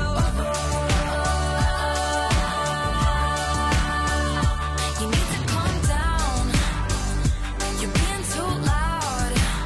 On est à fond dedans, même si bien sûr tu m'abandonnes juste avant la sortie de l'album et tu me quittes pour rentrer en France, which is like such a bitch. Non. Et genre une semaine avant la sortie de l'album. Mais on a fait tout le temps, je me rappelle, The Archer, la sortie de The Archer. En plus, je, je m'étais pris la tête avec elle. quelqu'un. Oui, oui, c'était, mais oui, oui, oui, mais c'était. Parce que d'abord il y avait The Archer, parce que d'abord elle a sorti The Archer, et c'était au moment où j'avais une grosse prise de tête avec une copine à moi, et c'était un gros truc compliqué et tout, et on a écouté la chanson tout est ensemble, et Marine avait commencé à accepter, enfin accepter à être euh, partante pour écouter la chanson avec nous. Donc elle a écouté The Archer avec nous, on l'a écouté dans, la, dans, la, salle- dans le salon ensemble, et j'avais l'impression que c'est une chanson sur l'engueulade que j'étais en train d'avoir. Tu te rappelles de, Ouais, ouais. tu vois, tu vois de qui je parle et de veux dire. Et du coup c'était totalement délirant, j'étais là, putain, un Taylor m'a écrit. Hum, Oui, oui, c'est sûr, monsieur. I've got a hundred thrown out speeches I almost said to you. Easy they come, easy they go. I jump from the train, I ride off alone. I never grew up, it's getting so old. Help me hold on to you. I've been the archer, I've been the prey. Who could ever leave me, darling? Quelques jours plus tard est sorti Lover, et on était dans ta chambre. Ouais. Et Marine est passée et j'ai fait Hey, you wanna listen? Now you can tell her. On était assises par terre, toutes les trois. Elle, elle était debout, Et mais nous on était assises par terre. Mais du coup, ce que j'aime bien, c'est qu'il y avait un côté vraiment euh, des ados qui découvrent une chanson, etc. Enfin, tu vois, de revenir à ce truc-là, du plaisir de la découverte et tout. Et on écoute Lover. Bon, je pense que toi et moi, on est emportés par la chanson euh, complètement. Mais je me souviens de Marine, en fait, de voir. Je, peux- je suis en train de penser, on l'a écouté une ou deux fois et ensuite elle est arrivée, on lui a fait écouter. Je crois qu'on l'avait Ouais, déjà on écouté avait deux fois ensemble, parce que j'avais déjà une ce théorie. J'avais déjà une théorie et je voulais qu'elle l'écoute parce que je voulais qu'elle confirme ma théorie. Or she's the first who Et said qu'elle a, it. qu'elle a dit. Euh, euh, ça lui faisait penser à Jenny Lewis. Voilà, c'est peut-être elle qui l'a dit en premier. Ça lui faisait penser J'ai à Jenny l'impression Lewis. que c'était sa première réaction, ça a été ça. Et moi j'étais là. Jenny Lewis, tu veux dire ma chanteuse préférée? Et Mais de la part de Marine, c'est un énorme compliment parce qu'elle Ouais, adore aussi. ouais, Elle aime beaucoup, beaucoup.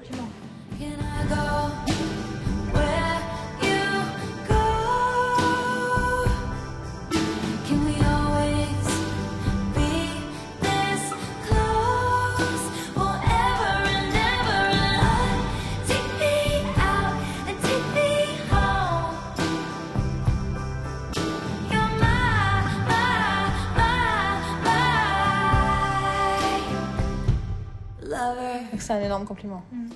Un énorme, un énorme, je trouvais que c'était un énorme compliment, une énorme reconnaissance, et que du coup pour moi ça signifiait une connexion. Et que là à ce moment-là elle connectait à la musique de Taylor Swift de façon on l'avait jamais connecté avant en fait. C'était beau à voir ce moment-là. Et euh, c'est rigolo parce que Jason Isbell a posté, quand elle a sorti Lover, il a posté un truc en disant Ah, someone's been listening to Sheryl Crow a lot, and that's Mm. great. Et j'étais là, ok. Donc chacun voit midi à sa porte. Et d'ailleurs, quand elle a sorti The Man, en fait. quand elle a sorti The Man, quand l'album est sorti, The Man est sorti, Amanda Shires a reposté un truc avec The Man en disant Me too, Taylor, me too. Million dollars and getting pictures and models. And it's all good if you're bad. And it's okay if you're mad. If I was out flashing my dollars, I'd be a bitch, not a bother. They paint me out to be bad. So it's okay that I'm mad. I'm so sick of running as fast as I can. Wondering if I'd get there quicker if I was a man. You know that I'm so sick of them coming at me again. Coming at me again. 'Cause if I was a man, if I was a man, then I'd be the man. I'd be the man. I'm so sick of running. Donc, elle était sur le point de sortir The Highwayman. Le premier album de The Highwayman. Euh, attends, j'ai besoin de. te- Où est-ce que j'ai écrit le truc? Wait, what? Je, je cherche mes notes et je suis perdue dans mes notes. J'avais écrit un truc, mais je sais plus où je l'ai écrit. Bon, c'est pas grave. Je vais écrire là. Mais, euh, mais là, il s'est passé un truc et c'est vrai qu'on est arrivé à... Bon, après, je sais pas, j'ai l'impression que ça s'intensifie un petit peu tout le temps, en fait. C'est-à-dire que là, j'ai l'impression que Lover, c'était intense, mais il y avait le moment où on était... On, était, on parlait de Taylor toute la journée dans les périodes tayloriennes. mais ensuite, il y avait des pauses. Ouais, il y avait des pauses où il y avait des. Est-ce qu'on en... On en parlait, mais moins. Mais on en parlait quand même. Ouais. Non, mais là, c'est clair que cette année, il y a un niveau de. L'intensité de nos discussions sur Taylor Swift a, a atteint. un Bah, de toute façon, à partir du moment où Folklore est sorti, il y avait un peu un côté non-stop. Ouais. Bah, ce qui s'est passé après les- le, s'est non, accéléré dans sa production. le ouais, vrai truc qui s'est passé après Lover, c'est que on a pris des billets. Ouais. On a pris des billets. On a pris des billets. On a pris quatre. Ouais. On a pris des billets pour aller voir à Berlin. Et Marine a dit OK, je viens. Mhm. Parce qu'entre temps, Marine commençait à ch- chanter Lover en plein milieu de la rue. Et tu fais genre OK, Marine, qu'est-ce qui t'arrive?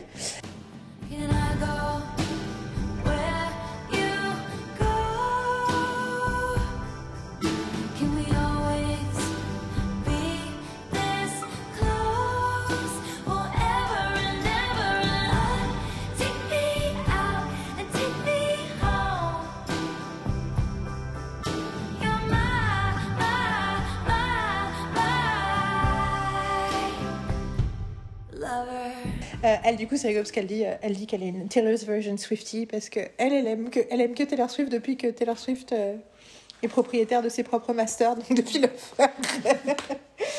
Et euh, on en reparlera tout à l'heure de cette question-là. Mais du coup, ouais, il y a un truc de, on prend des billets, puis finalement le truc est annulé. Mais voilà, Taylor, elle est un peu loin. Et le moment, depuis que Folklore est sorti, en fait, elle nous a plus laissé tranquille, en fait.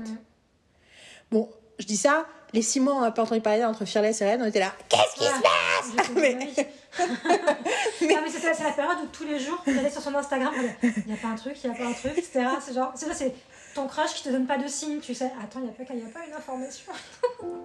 Et du coup, c'est vrai que Folklore, pour donner une idée de la timeline, Folklore sort en juillet, fin juillet 2020.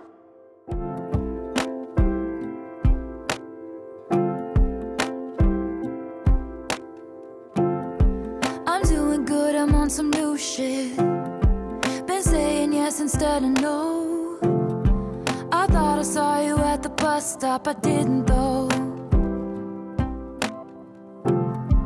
I hit the ground running each night. I hit the Sunday matinee. You know the greatest films of all time were never made.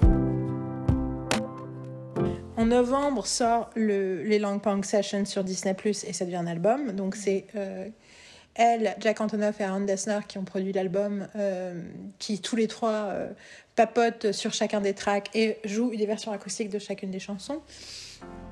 I guess you never know, never know. And if you wanted me, you really should have showed. And if you never bleed, you're never gonna grow. It's alright now. We were something, don't you think so? Roaring twenties, tossing pennies in the pool. If my wishes came true, it would have been you. In my defense, I had none. For never leaving well enough alone. But it would have been fun if you would have been the one. Le 11 décembre, elle dit Ah, en fait, en fait c'est pas un album qu'on a fait, c'est deux albums. Parce qu'en fait, il y a un sister album qui s'appelle Evermore qui sort demain. Je suis genre, what? Non, mais c'est ça, en fait, vous n'avez pas le temps de vous préparer psychologiquement, c'est demain. If I wanted to know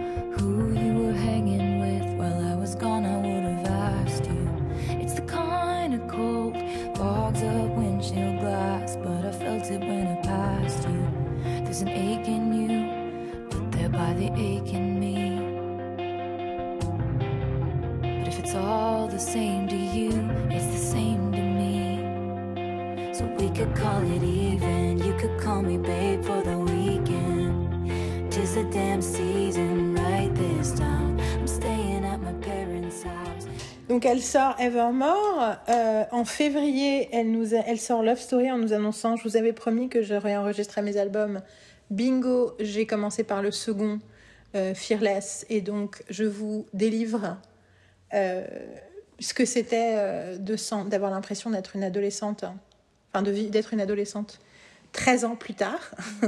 et donc, elle nous sort et en disant Ah, et au fait, j'ai décidé de faire des versions euh, encyclopédistes. Donc, en gros, euh, je rajoute des chansons qui sont jamais sorties.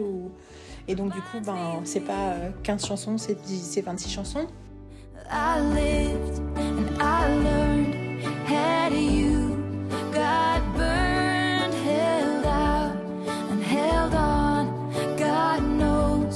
Too long and wasted time,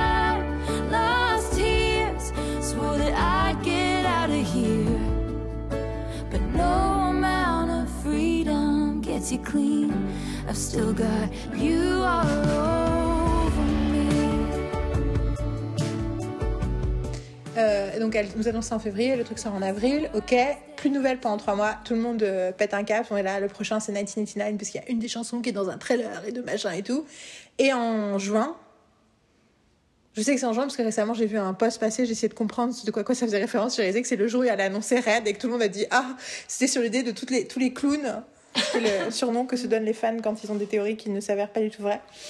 Euh, tous les clowns qui pensaient que ça allait être 1989 à l'automne 2021 et que du coup et que du coup le- en juin 2021 elle dit euh, by the way euh, en octobre sort octobre ou novembre? Octobre? Novembre? Octobre sort donc hier Carole a eu l'idée de créer se créer un cahier Taylor Swift et j'ai fait tu as raison comme une, comme une Euh, bonne non, ah non, adolescente 12 octobre, c'était la première sortie et 12 novembre, la ressortie. 12 novembre 2021. Oui, c'est ça. Donc en novembre, on, euh, je ressors euh, mon album Red. Mon album Red. Oh, c'est cute. Non, mais that's what she was saying. I was- J'entends cette chanson de mon album. C'est Non, non. c'est mais par contre, j'étais très très contente parce qu'il y avait All Too Well et puis il y avait plein de choses par rapport à All Too Well, on y reviendra.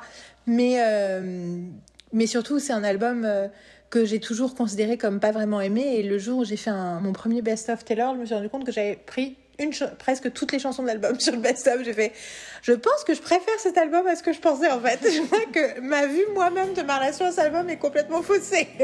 Donc j'étais très contente de le pouvoir le redécouvrir. I was reminiscing just the other day while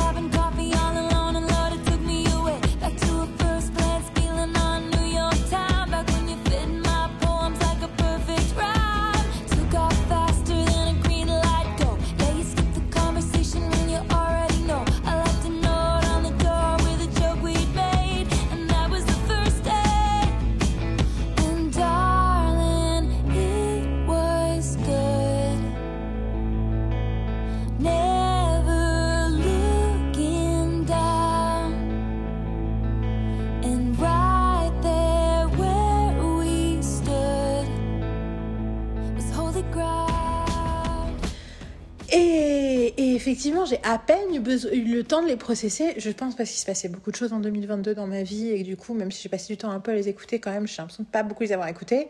Et elle gagne, donc elle fait un, elle fait un truc, hein, elle gagne un machin au MTV Awards. Elle gagne trois prix au MTV Awards en septembre 2022 et elle dit bon bah j'avais dit que si je gagnerais le troisième prix, je vous annoncerais qu'en fait mon prochain album sort le 21 octobre. Et là, tout le monde fait genre what?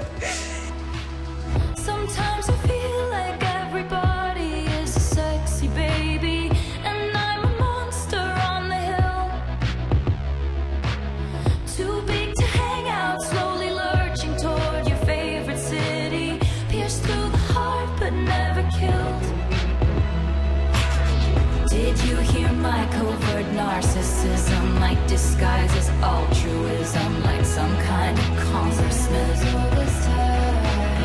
I wake up screaming from dreaming. One day I'll watch as you're leaving, and life will lose all its meaning.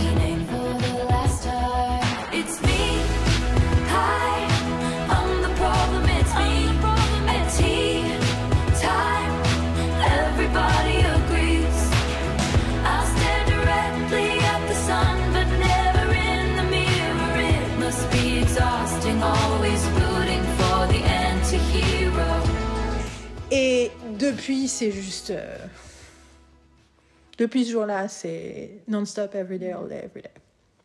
Ce qui veut pas dire que je fais pas plein d'autres choses et que je m'intéresse pas à plein d'autres choses, mais c'est clair qu'il y a un truc et la raison pour laquelle c'est comme ça, on va, bah justement, on va y revenir. On va parler de pourquoi, pourquoi euh, cette intensité, pourquoi, euh, on imagine cette intensité, pourquoi est-ce que euh, we're not bored with it? Mm.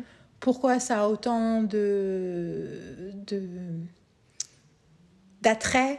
Pourquoi, pourquoi c'est autant riche pour nous? Pourquoi c'est pourquoi, euh, pourquoi c'est une telle ressource de, de joie, de réflexion, de réconfort, de pensée, de, de colère, de plein de choses? Parce que c'est pas que pas spécialement de la colère, enfin même pas, pas du tout de la colère contre Taylor, mais des moments de colère quand même autour de Taylor.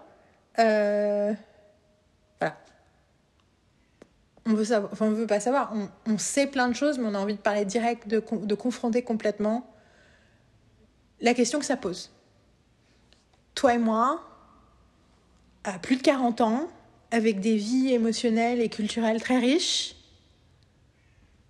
cette meuf nous tient dans la palme de sa main et de voir ta sœur plonger, mais grave, en l'espace de quelques semaines, et aussi un reminder que c'est pas la seule. Et juste, par précision, nous, on a une relation personnelle avec Taylor dans notre. euh, euh, voilà. Mais la réalité, c'est que c'est aussi une obsession qui existe dans le monde entier. Enfin, je veux dire, c'est un phénomène culturel global.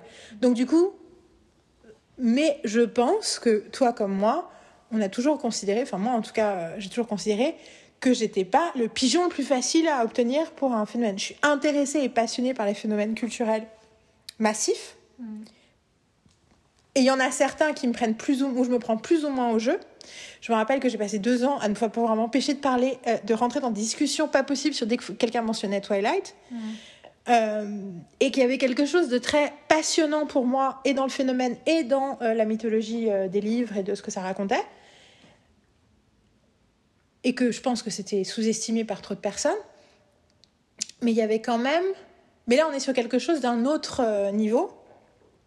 Et pareil, pour... mais en fait, pour Twilight, c'était la même chose. C'est que je pense que c'était pas anodin comme truc. C'était pas, il y avait quelque chose de très très très particulier et de très puissant à l'intérieur de ce phénomène-là. Euh, et que euh, et que ouais, euh, moi quand j'étais gamine, je pensais, je comprenais pas pourquoi il y avait des nanas qui hurlaient euh, quand elles allaient au concert de Patrick Bruel. Je comprenais pas, je comprenais pas pourquoi les gens étaient fanatiques de Michael Jackson. Je je, je comprenais qu'on aimait des artistes, mais il y avait quelque chose sur la fanatitude qui était complètement pour moi. euh, je, c'est pas que je le jugeais, mais j'avais pas de. Il y a quelque chose dans l'idée de l'adoration aveugle qui m'intéresse pas en fait. Ouais. Moi aussi, c'est des choses dont je me sentais très extérieure. Et du coup, c'est intéressant de voir que j'ai l'impression pour d'autres, par d'autres euh, biais, on a quand même un comportement qui ressemble à ça de l'extérieur. Je pense pas qu'il est comme ça, mais je pense qu'il ressemble à ça de l'extérieur. Et que l'idée, c'est pas de juger d'ailleurs les gens qui ont ce genre de comportement. Euh, pas du tout, parce qu'il y a quelque chose de très. euh, je l'ai vu, enfin, j'ai assisté à plein plein de mouvements de fans, et je pense qu'il y, a une- il y a une forme de fanitude qui est dans l'abandon, qui est dans une forme d'adoration aveugle de quelque chose, mais dans le sens de mindless fun. Et c'est pas grave, on fait partie. Allez, euh, c'est comme si faire une soirée disco et tu dis allez, on se met dans le truc. Quand j'oublie tout le jugement euh, pour quelqu'un qui n'aimerait pas ce genre de musique. J'oublie le jugement et je juste genre j'ai embrace joy of it et j'adore ça sans y réfléchir. Et je pense qu'il y a une forme de fanitude qui est comme ça. C'est pas une fanitude auquel j'ai souvent accès et surtout pas sur le long terme. C'est quelque chose que je peux faire pendant une petite période, mais généralement c'est pas un truc qui me tient. Et là c'est c'est complètement c'est quelque chose de de tellement euh, relentless que j'ai tout le temps envie d'y revenir et que je peux y passer des heures. Là, ça fait trois jours parce que je faisais les listes avec toi, machin, que je n'écoute que Taylor Swift.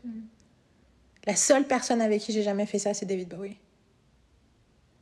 C'est très particulier pour moi. C'est très parce que je c'est peux pas m'empêcher de, de, de, de, de switcher les trucs, d'avoir envie d'écouter plusieurs. La seule personne avec qui j'ai jamais réussi à faire ça, c'est David Bowie. Et c'est pas la première fois que ça m'arrive avec Taylor Swift, ça m'est déjà arrivé il y a quelques mois aussi, pareil, où j'ai passé trois jours à n'écouter qu'elle.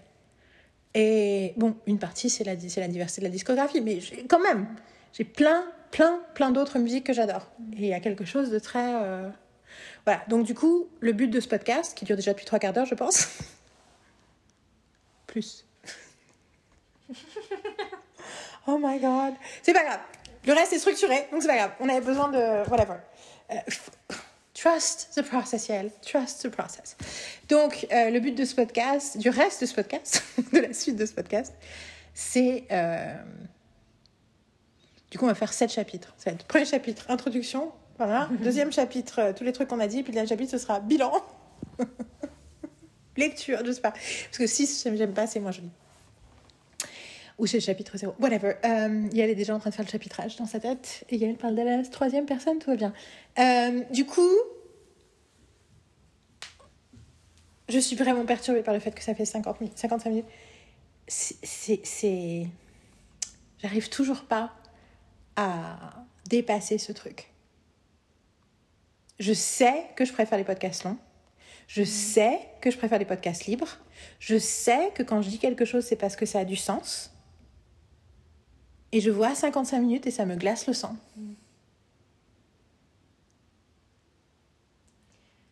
Et pourtant, je pense que ce qu'on a dit était une introduction euh, essentielle pour la suite. Et, euh, structurée dans sa chronologie. Tu vois, Et moi, j'ai appris des... j'ai d'avoir appris des choses euh, dans ton expérience, tu vois. Alors que je pense que je suis la personne qui la connaît la mieux, ton expérience euh, humaine et experte de Taylor Swift. Et que ça a posé des, des choses nouvelles dans ma tête. Est-ce que tu penses que ce que contrairement à ce que j'ai promis au début, on les a perdus dans notre chronologie de parce qu'on a cité des titres d'albums, des machins, des trucs? Hum, moi, ça me donne pas cette impression-là, parce que je me dis que c'est entendre des titres comme ça, ça donne des effets de teasing sur, euh, sur la suite. Puis il y a des noms qui reviennent, qui reviennent beaucoup. Il y a des dates, des, des titres d'albums et des dates. Et tu vois, sur d'autres sujets, euh, qu'on me pose un vocabulaire en fait. Moi, ça me. Je sais qu'en tant qu'auditrice de podcast, ça m'aide à, à m'ancrer aussi en fait. Puis du Il y coup, a on des a noms d'albums, des titres d'albums qui reviennent, des dates. euh, et on a donné une idée effectivement de qui la peut-être éclairer au contraire après quand on va rentrer dans on a donné des- détail, une idée de euh, la chronologie du coup de sa Ouais. carrière. Et déjà, je pense une idée aussi de, ouais, de l'ampleur chronologique de sa carrière déjà. Oui, parce que du coup, j'ai parlé de Fearless, j'ai parlé, t'as parlé de du moment Fearless, et on a eu Speak Now, on l'a mentionné, ensuite ce qui se passait autour de Red, après avec 1989, le moment de Reputation, on a fait où il y a le, le- après de- le Reputation, où il y a le fait qu'il n'y avait années, pas de presse, machin, qu'ensuite l'Oversource c'est très différent, ensuite qu'il y a Folklore et vraiment. Ok, ah, ok, ok. ok. Oui, actually, a posé en fait, en fait, on a, on a raconté, on a raconté la chronologie de Taylor, en fait, c'est pas mal. Ok, premier chapitre. Chapitre 1, chapitre 2. Chapitre 1. C'était l'introduction. Chapitre 1. C'est mauvais le côté de mon cahier. Chapitre 1. chapitre 1 pour les touristes. Pour ceux qui savent rien, veulent pas sa- voulaient pas savoir, veulent pas trop savoir, veulent une version rapide, bon, dommage, mais veulent avoir 3, 5, 10, parce qu'on en a 5 chacune, des points directifs de qu'est-ce qu'ils doivent penser sur Taylor. Dans le sens. euh, c'est- c'est pas le bon mot. C'est. euh, ce que, ce que j'ai excusé tout à l'heure, c'est que pour moi, le chapitre d'après, où on va parler de faits, c'est plus un chapitre d'un point de vue journalistique, alors que ce chapitre-là, on est plus dans l'analyse. On est plus dans les conclusions qu'on tire de, du phénomène de Taylor pour, comme tu l'as dit, why Taylor matters, mais surtout, why do we care, each of us? Donc, pourquoi est-ce qu'elle est importante et pourquoi c'est important pour moi? Et avec cinq déclarations un peu fortes de voilà ce qu'on pense de, de, de l'importance de Taylor Swift. Et donc, on en a cinq, on a préparé, on n'a pas partagé ce qu'on avait préparé. L'idée, c'est qu'on puisse euh, avoir des doublons. On en a cinq chacune, et on va faire l'un, l'autre, l'un, l'autre. Ce, podcast va durer 8 heures.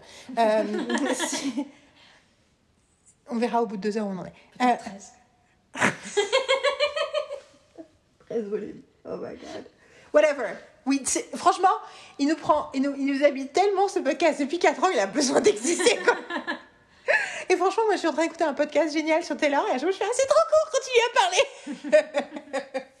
D'accord, parce que- surtout parce que bah, t'as envie aussi, c'est ra- aussi rare comme dans tous les autres sujets de trouver un discours que j'espère qu'on apporte, qui est intelligent, intéressant, éclairant, euh, qui fait des liens avec d'autres trucs et tout. Donc quand tu trouves que ça, t'es là, give me more, quoi. Donc, euh, donc on a cinq points chacune qu'on a préparés. Et, euh, et du coup, ben, on n'a pas d'autres règles que ça. On a les cinq points. Et donc, tu es d'accord avec cette, euh, cette, cette, cette définition avec du. Cette euh, présentation de ce chapitre. c'est cinq déclarations sur le Swift d'homme et Why I Care So Much. C'est comme ça que je l'ai sous- sous-titré pour moi. Donc, déclaration numéro un sur le Swift d'homme pour Carole Milleri. Vas-y, on t'écoute. Moi, mon premier point, c'est the writing, Ok. l'écriture. Qui signifie plusieurs choses. C'est pour moi, ce qui est très important, c'est que c'est Taylor Swift, c'est quelqu'un qui, depuis le début, écrit ses textes et que son entrée dans le monde de la musique passe par l'écriture. C'est une jeune ado qui écrit, qui a envie d'écrire, qui, qui demande à ses parents de l'emmener à Nashville et qui va taper à toutes les portes euh, des maisons de disques et qui écrit et que son premier contrat, c'est un contrat d'écriture. C'est d'abord un songwriter et quelqu'un qui aime les mots. Donc forcément, ça me touche. En tant que quelqu'un qui aime les mots, qui aime écrire, qui a envie d'écrire, qui aime entendre les autres parler de ce qu'ils ont envie d'écrire et de ce qu'ils écrivent, c'est voilà, c'est le truc qui me, qui me touche le plus. Et, et là-dedans, il y a aussi le fait que, du coup, parce qu'elle écrit depuis le début, à travers ses textes, elle raconte quelque chose de profondément authentique, de profondément sincère, de profondément honnête, et qu'en fait, je trouve ça mais tellement courageux. I want to cry. Donc, on est à deux minutes du chapitre 1 et j'ai- déjà envie de pleurer. Tu dis, t'as envie de pleurer, bah, tu vois, you already are crying. Wow, Parce que that was nice. je n'ai pas vu ça venir. Parce que je trouve ça tellement courageux en fait. Et moi je suis tellement impressionnée de d'imaginer d'ima- de, de ce qu'elle fait maintenant, mais d'imaginer cette, je- cette euh, ado, cette Je, jeune je, je souris parce que tu- you, you're almost about to step on my first point. du coup, j'ai envie, j'ai réfléchi à quand est-ce que je t'arrête pour que ça fasse une bonne transition vers mon point. Parce que je suis là, wow! impressionnée en fait par, par ça et à quel point c'est inspirant en fait. Moi ça m'impressionne, genre ça, ça m'intime le respect et ça m'impressionne et ça, me- ça me donne un horizon en fait. Donc, ok, quand je, je serai grande, est-ce que je peux être un peu Taylor Swift vois? Je schématise le truc. Il y a ça, et que y a donc cette authenticité et tout ça, et aussi dans, dans enfin, sa capacité à raconter des, histoires, à avoir une langue poétique et tout, et le fait aussi que Taylor Swift a enrichi mon anglais de façon incroyable. Je- du coup, je sors des expressions qui me disent Ah oui, mais ça, ça vient d'une chanson de Taylor Swift. D'avoir l'impression d'avoir tellement. euh, voilà, d'avoir étendu euh, mon rapport à la langue anglaise aussi avec elle. C'est c'est rigolo parce qu'il y a plein de mimes au moment de, de, de la sortie d'Evermore. On se fait OK, OK les Swifties, on ressort les dictionnaires qu'on avait rangés après folklore parce que she's doing it again. Parfois, il y a des chansons que j'aime juste à cause de un mot ou l'emploi d'un mot ou le mot est posé dans la phrase sur quelle note de musique je dis Ah c'est ouf. ou des expressions, des images, des métaphores. Enfin voilà, tu connais mon goût pour les figures de style. Euh, oui.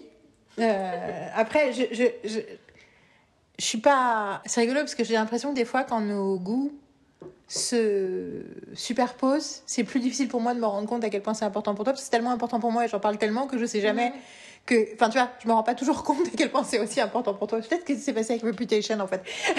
mais, mais en tout cas, euh, mais oui, oui, euh, je pense que tu as un amour euh, de la langue qui est similaire au mien et qui est en même temps aussi très. Très développé à ta façon. euh, Et d'ailleurs, tu es. on est très heureuse d'avoir une prof de français dans cette maison vers qui on peut se retourner comme un truc. Mais Carole, comment on dit ça? Et, euh, et je. Enfin voilà, j'ai- toujours dit que toute, ma... toute cette histoire entre toi et moi. euh, Notre amitié, c'est un peu moi qui essaie de convaincre mon éditrice préférée de, de vivre dans la même maison que moi pour que j'arrive à écrire mon livre. Mes livres plutôt, d'ailleurs. Je, je, ris, ris- je souriais pendant que tu pleurais parce que euh, mon premier point, c'est que euh, le super pouvoir de Swift, c'est sa vulnérabilité. Donc euh, voilà. Du coup, euh, le super pouvoir de Swift, le truc le plus important dans le Swiftdom, c'est que euh, on est autour. on- En fait, c'est la vulnérabilité dans le sens le plus sain du terme, c'est d'assumer ses émotions en fait, d'assumer sa vie émotionnelle et la complexité et la messiness de cette vie émotionnelle et son incertitude. C'est quelque chose dont je parle tout le temps parce que c'est ce que c'est tout ce que j'ai appris en, lisant et en réfléchissant et en essayant de pratiquer euh, ce que, ce que j'ai compris de ce que je lisais et que je réfléchissais de, du travail de Brené Brown sur la honte, qui était l'idée que pratiquer, pratiquer la vulnérabilité, ça ne veut pas dire se plaindre, ça veut pas dire s'épancher, ça veut pas dire raconter ses malheurs spécifiquement, ça veut dire exprimer sa vie émotionnelle, mais en maintenant une forme de responsabilité autour de cette vie émotionnelle. Une responsabilité, ce qui j'entends aussi, ce que on aime bien appeler une l'agentivité. c'est que c'est parce que je passe mon temps quand je donnais des cours, je disais, je parlais d'agency assez rapidement parce que c'est très important de comprendre ce concept-là quand tu crées des personnages parce que c'est n'y a rien de pire que de créer des personnages qui n'ont pas d'agency. Du coup, j'explique agency, je leur dis, alors il n'y a pas un mot en français, il y a un mot en français, mais il est peu usité, c'est agentivité. Je leur explique agentivité, je leur explique agency, machin. Tu peux être sûr que deux cours plus tard, agency font quoi? Je fais, je vous ai fait 20 minutes dessus en me disant, écrivez-le, c'est hyper, c'est un concept. Anyway. Donc je le refais. Donc agentivité qui, c'est difficile, à- je trouve ça très- toujours très difficile à expliquer. Mais c'est l'idée que pour un personnage et pour une personne aussi en général, c'est quelqu'un qui, ben, qui est maître de sa destinée en fait. Ce qui ne veut pas dire qu'il est complètement libre de faire exactement ce qu'il veut, mais que en son sein intérieur se voit comme maître de sa destinée. Donc c'est-à-dire que et, en fiction, c'est passionnant parce qu'un un, un personnage qui a de la gentilité peut être euh, esclave, prisonnier, euh, enfermé, mais quand même nous faire ressentir son agentivité par la façon dont il exprime ben, ses émotions, ses choix, sa réflexion, son point de vue. En fait, à quel point il a. Tu me dis si tu penses que. Mais je pense plus qu'en plus, je pense que d'un terme grammatical, ça a du sens. Ah, c'est rigolo, ça va avec le côté euh, prof de français. Mais c'est l'idée que c'est un sujet et pas un objet, en fait. Et un agent, l'agent de la phrase, on utilise ce terme en grammaire, on est d'accord pour. euh, voilà. Donc voilà. Donc c'est tout ce qui fait un sujet. Et du coup, Taylor, sa vulnérabilité est incroyable parce qu'elle est saine.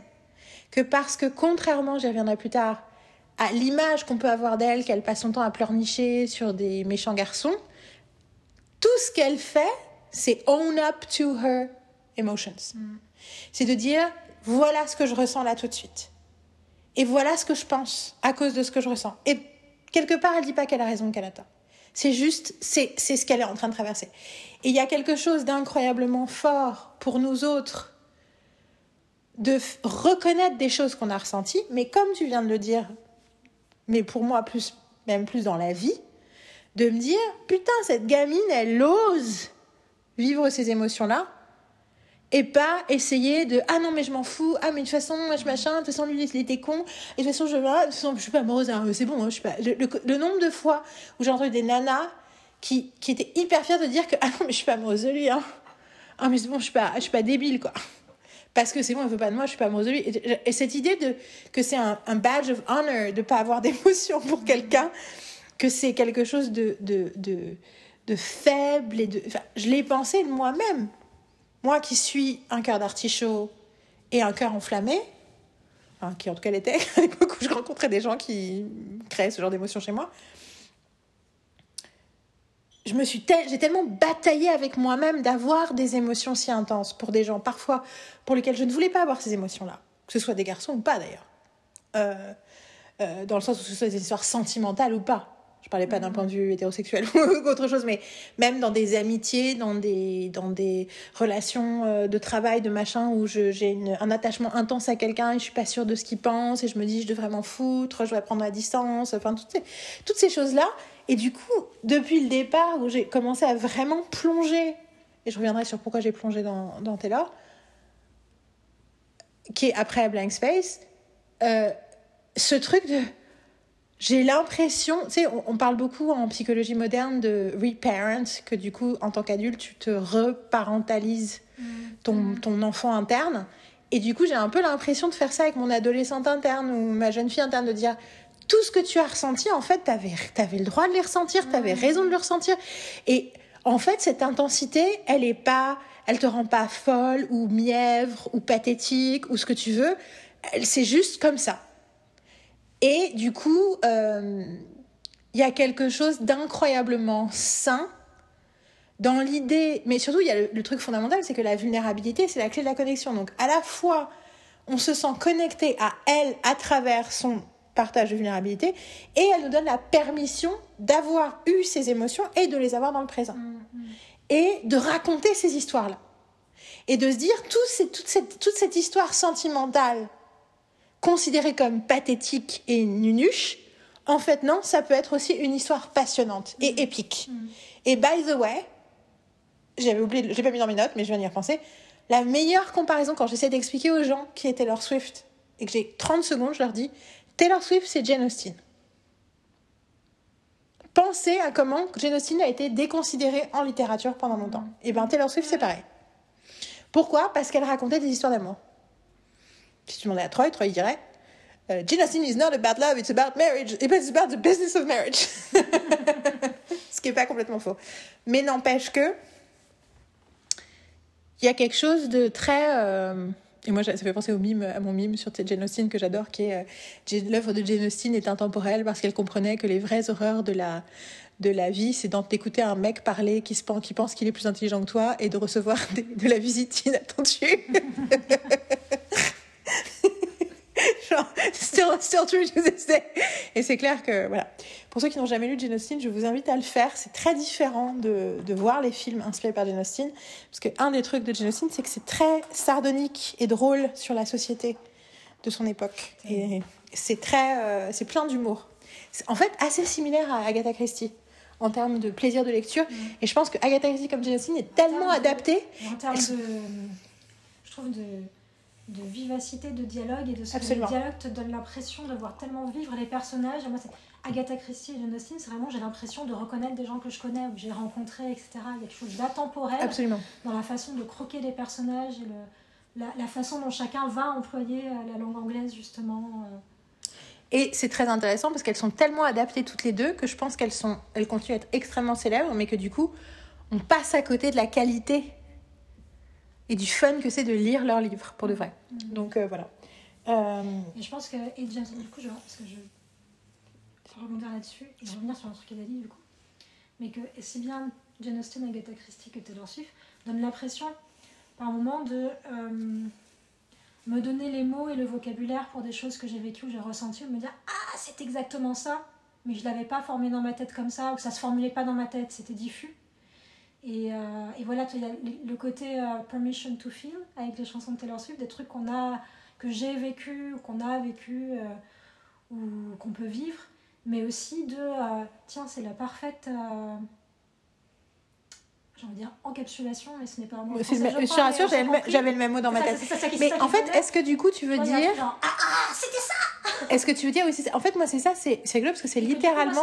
ça ça- souvent, ça permet de comprendre des choses, mais ça donne aussi un sentiment d'apaisement, en fait.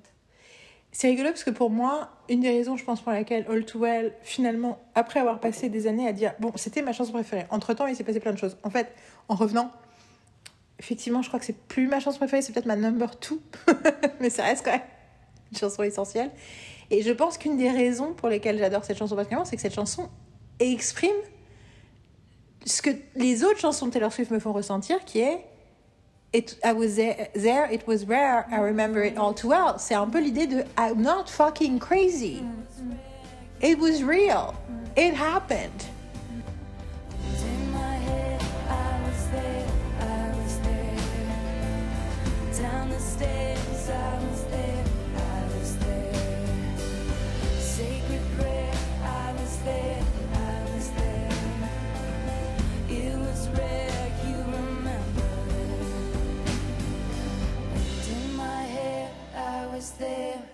Was there.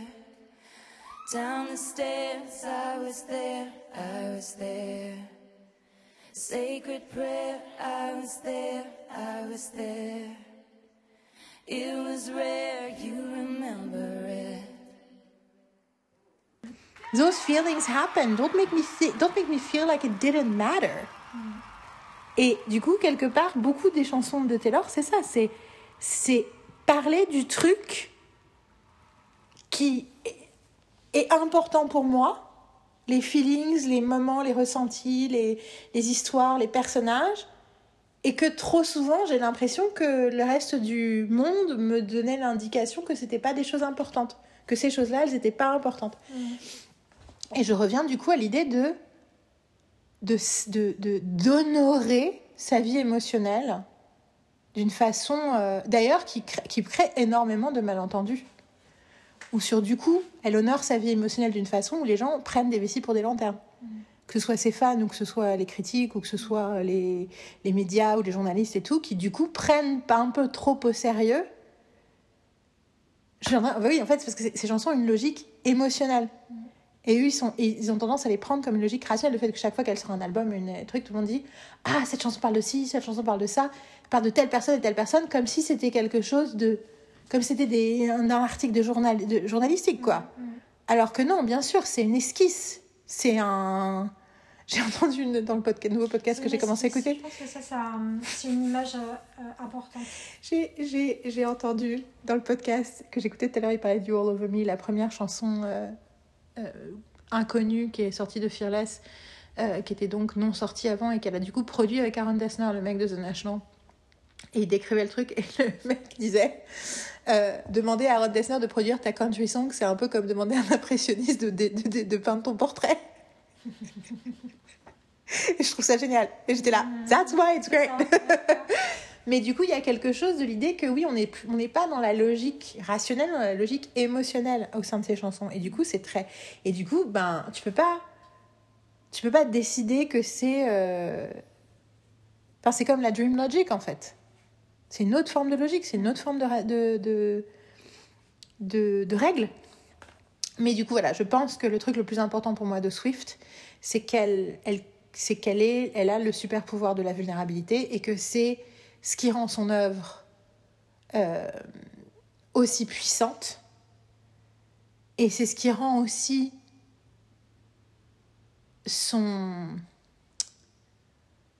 son parcours aussi intéressant en fait parce que du coup bah du coup c'est pas un album c'est pas une chanson c'est pas un moment. C'est en général sa démarche artistique qui m'intéresse. Et du coup ben, elle peut faire n'importe quoi ça m'intéresse du coup. Comme toi ce que tu disais sur le fait que avant tout c'est writer. Donc du coup ça dépasse plein d'autres euh, on commence à, à, justement aller sur pourquoi est-ce que l'attachement n'est pas euh, est beaucoup moins conditionnel que chez beaucoup d'autres gens c'est rigolo parce que pendant des années, j'avais remarqué que je détestais chaque fois qu'un réalisateur qui avait sorti un film qui était aimé euh, sortait un nouveau film et qui il plaisait moins. Les gens disaient Ah, bah, c'est bon, en fait, il est, il est moins bon, il est plus bon, ou il était comme s'il avait raté. Maintenant, il est devenu un mauvais réalisateur. Et, et pour moi, c'est vraiment Bah non, en fait, mais chaque film, c'est une aventure, chaque film, c'est une. Et du coup, j'y pense aussi à ça en termes de Taylor, mais du coup, il y a un peu l'idée de. Beaucoup d'autres artistes, quelque part, je leur demande pas. Je pense que je suis un peu comme ça avec Taylor aussi. Techniquement, si elle me dit demain, je veux plus faire de musique et je veux vivre, euh, élever des chèvres euh, dans le Larzac, euh, je me dis cool, on va plus facilement pouvoir lui rendre visite, quoi. non, mais tu vois, non, mais tu elle m'a déjà tant donné, j'ai pas besoin qu'elle me donne plus. Mais il y a quand même l'idée que c'est pas. Je, je m'intéresse presque moins, pas moins, mais il y a des artistes où je m'intéresse à leur œuvre et j'ai pas besoin de m'intéresser à eux. Parce qu'ils communiquent avec moi à travers leur œuvre. Elle, elle la face, son œuvre m'intéresse tellement, pour des raisons tellement de démarche personnelle, que du coup, je suis éternellement intéressée par tout ce qu'elle fait. Bah, that's. Et pour moi, c'est parce que tout est. Parce qu'elle est, parce qu'elle, parce elle utilise et elle, elle, elle, elle assume sa vulnérabilité. Amen. C'est mon premier point. À toi, deuxième point. Deuxième point. Mon deuxième point. J'attends de, j'attends, j'attends de voir le, le jour qui va tomber, euh, tu vois, genre, genre, 8 heures plus tard, 13 heures plus tard, vas-y. Mon deuxième point, c'est Taylor Swift, c'est un multiverse. Stole my third point On voit comment toi tu le dis, parce que on verra comment toi tu vas le dire. Qu'est-ce qu'on met derrière etc. Euh, C'est rigolo parce qu'en fait, non, moi j'ai pas dit, c'est un- j'ai pas utilisé le mot multiverse. Donc on va voir comment tu le décris. Je dis ça dans le sens où l'ensemble de ses albums et de tout ce qu'elle crée, donc ce qu'elle euh, ce qu'elle écrit, la musique, les clips, euh, toute sa communication aussi, j'ai envie de dire, tout ça, c'est tout un univers qui est chargé. Euh, Quand tu dis sa communication, je pense que ça vaut le coup de préciser sa ce que tu veux dire. Parce que du coup, ça donne sa l'impression que c'est façon, des, c'est les, que c'est les, les, les sa docu- fa- sa- sa communiqués de façon presse qu'ils envoient aux sa médias. façon de- d'utiliser les réseaux sociaux, sa façon de parler quand elle est sur scène, tout, tout ça en fait, tout ça c'est codé. Et tout ça c'est codé dans le sens où euh, dans les chansons, il va y avoir euh, des mots, des références, des résonances, des choses qui, re- des choses qui, re- des choses qui reviennent. Et qu'on est face. Déjà, ben, j'avais pas pensé comme ça, mais c'est justement en préparant un podcast, me dire. Pour le coup, je trouve qu'il y a quelque chose qui pourrait beaucoup titiller la sensibilité européenne et française parce que c'est un vrai univers d'autrice, dans le sens de, l'auteur en mode nouvelle vague à la française, tu vois, d'un univers avec des, références qui reviennent, des résonances, donc qui aussi euh, amènent, euh, euh, dans le cas de la nouvelle vague, le spectateur, dans le cas de Taylor Swift, le, je peux dire, l'auditeur, l'auditrice, mais aussi le, ouais, la spectateur et la spectatrice de son univers, d'avoir envie de chercher, de comprendre des références, d'être aussi flatté, de dire Ah, mais là j'ai vu un truc, j'ai compris quelque chose. On associe ça. moi, du coup, j'associe immédiatement à Marvel et pas du tout à, au- ou à Star Trek ou à des trucs de science-fiction ou des trucs de comics. Du coup, quand tu me dis l'auteur français, Ouais, je nouvelle vague, déjà par rapport à euh, de l'auteur, de Genre un auteur, c'est quelqu'un qui à travers ses films euh, va euh, euh, justement revenir sur des thématiques, euh, travailler un style qui va être reconnaissable, une patte qui va être reconnaissable, un, un ton, euh, des, des ambiances. euh, de euh, retravailler avec les mêmes chefs-op, de, euh, de- a- créer des signes et des signifiants à travers, à travers plein de films qui vont constituer une œuvre. Et que l'œuvre se constitue par le fait qu'il y a un, un réseau qui se crée de film en film. Mais après, ce qui est- c'est intéressant parce que du coup, je pense que oui, je vois tout à fait ça dans l'œuvre de Taylor et en même temps, je pense qu'en surface, c'est pas évident pour les gens parce que euh, je vais beaucoup comparer à David Bowie, mais mon père considère que David Bowie, c'est il- c'est un naze, c'est pas un artiste parce qu'il a trop souvent changé de genre. Mm. C'est intéressant, tu vois. Donc, il peut pas être authentique, c'est un caméléon, donc c'est pas authentique, donc c'est pas intéressant. Mm. Ce qui est totalement délirant parce que Ouais. bien entendu qu'en fait c'est très authentique à sa personnalité et surtout qu'il y a des, des correspondances et des résonances et des liens absolus dans sa, la diversité de son catalogue. Mais pour mon père, c'était un aveu d'inauthenticité le fait de, de changer de style. Mm. Et je pense que d'un point de vue externe, même si effectivement quand tu connais un peu Taylor Swift, tu reconnais l'écriture de Taylor Swift, les thématiques de Taylor Swift, les machins et tout, mais le fait que musicalement, ambiance musicale, elle change et elle évolue, je pense que pour certains puristes, ça Ouais, pourrait justement Ça- être ça une pourrait entorse. ça pourrait être une entorse. Et en même temps, je me rends compte là, en écoutant des chansons, euh, tu vois, des compilations, des playlists que tu as faites, euh, ou moi m'amusant à switcher d'un album à l'autre dans mes écoutes, euh, je trouve qu'il y a des, des résonances musicales dans la prod des chansons inattendues entre des chansons euh, qui appartiennent à, À à des périodes très différentes, à des gens très différents et des périodes très différentes. Et qu'en fait, il y a plus de, de liens et de fils invisibles en termes de style que euh, ce qu'on a l'impression au premier abord de l'extérieur quand on prend les albums euh, chronologiquement. Quoi. Il y a déjà des graines qui sont plantées, de, euh, voilà, et je pense sont, qui sont des choses qui, après, je trouve que c'est aussi une œuvre où elle, mais tu l'évoquais un peu tout à l'heure, où elle laisse beaucoup de, de part à embrasser l'incertitude de ce qui va venir aussi, de se surprendre elle-même, de d'aller aussi vers des gens avec qui elle a envie de travailler. Donc, tiens, quand je vais travailler avec Jacques Antonoff, tiens, quand je vais tra- travailler avec Aaron Dessner, il va se passer des choses différentes. Alors, je veux dire deux choses. Un, excu- je m'excuse du fait que ma chaise grince. C'est la première chose que je veux dire. Et j'ai l'impression aussi que le micro est vachement plus près de moi que de toi. Donc, du coup, euh, je me dis, bon, c'est pas grave. Euh, ce que tu viens de dire, je rigolo parce que tu as dit embrasser l'incertitude. Je suis pas sûre qu'elle embrasse l'incertitude inconsciemment, dans le sens où, en réalité, je pense que elle finit toujours par le faire, mais que elle a quand même une nature de psychorigide qui a envie de savoir exactement ce qu'elle fait et que je pense qu'elle a, pour le coup, je pense pas qu'elle prévoit tout à l'avance, mais je pense qu'elle a des idées dans la tête. Elle voit des trucs, elle, elle imagine des trucs, elle imagine des trucs pour longtemps, dire ah ce serait cool si je pouvais faire ça, ah un jour je voudrais faire ça, un jour je voudrais faire ça, elle sait pas exactement à quoi ça ressemblait, comment ça va ressembler, Ouais, et elle ça. essaye d'arriver à ça. visions, des aspirations. C'est ça. Tu vois Et que, mais que du coup, elle essaye d'être vachement organisée et tout. Et puis du coup. Et finalement, je pense par contre, elle finit toujours par prendre la décision qui est la plus authentique pour le moment. Mais ce que je veux dire, c'est que je suis pas sûre qu'elle embrasse l'incertitude, en tout cas rationnellement. Je pense que rationnellement, elle, euh, elle doit toujours se donner un peu l'impression, en tout cas à- à- avant. Putain, je suis désolée, le, le grincement, c'est vraiment pas cool. Non, mais Euh, je sais- ah, je pense que je pense c'est que ça a changé ces dernières années, Ouais. pour le coup. Je pense qu'elle a évolué, et puis je pense aussi, je dis ça dans le sens où, tu Je vois, pense que la pandémie a changé les choses pour Parfois, en écoutant des chansons dans le désordre, je, je dis, mais en termes de style, finalement, euh, certaines chansons de, de Red ou 1989 à côté des chansons de Midnight, Oui. Elle se marie très bien. C'est quelqu'un, je pense, qui ne. Certaines chansons, pas toutes, hein, mais certaines, tu les mets ensemble et tu fais écouter à quelqu'un, de savoir que c'est pas du même album, c'est pas si évident que ça. Euh, Mais. euh, J'arrive pas à croire que t'écoutes 1989.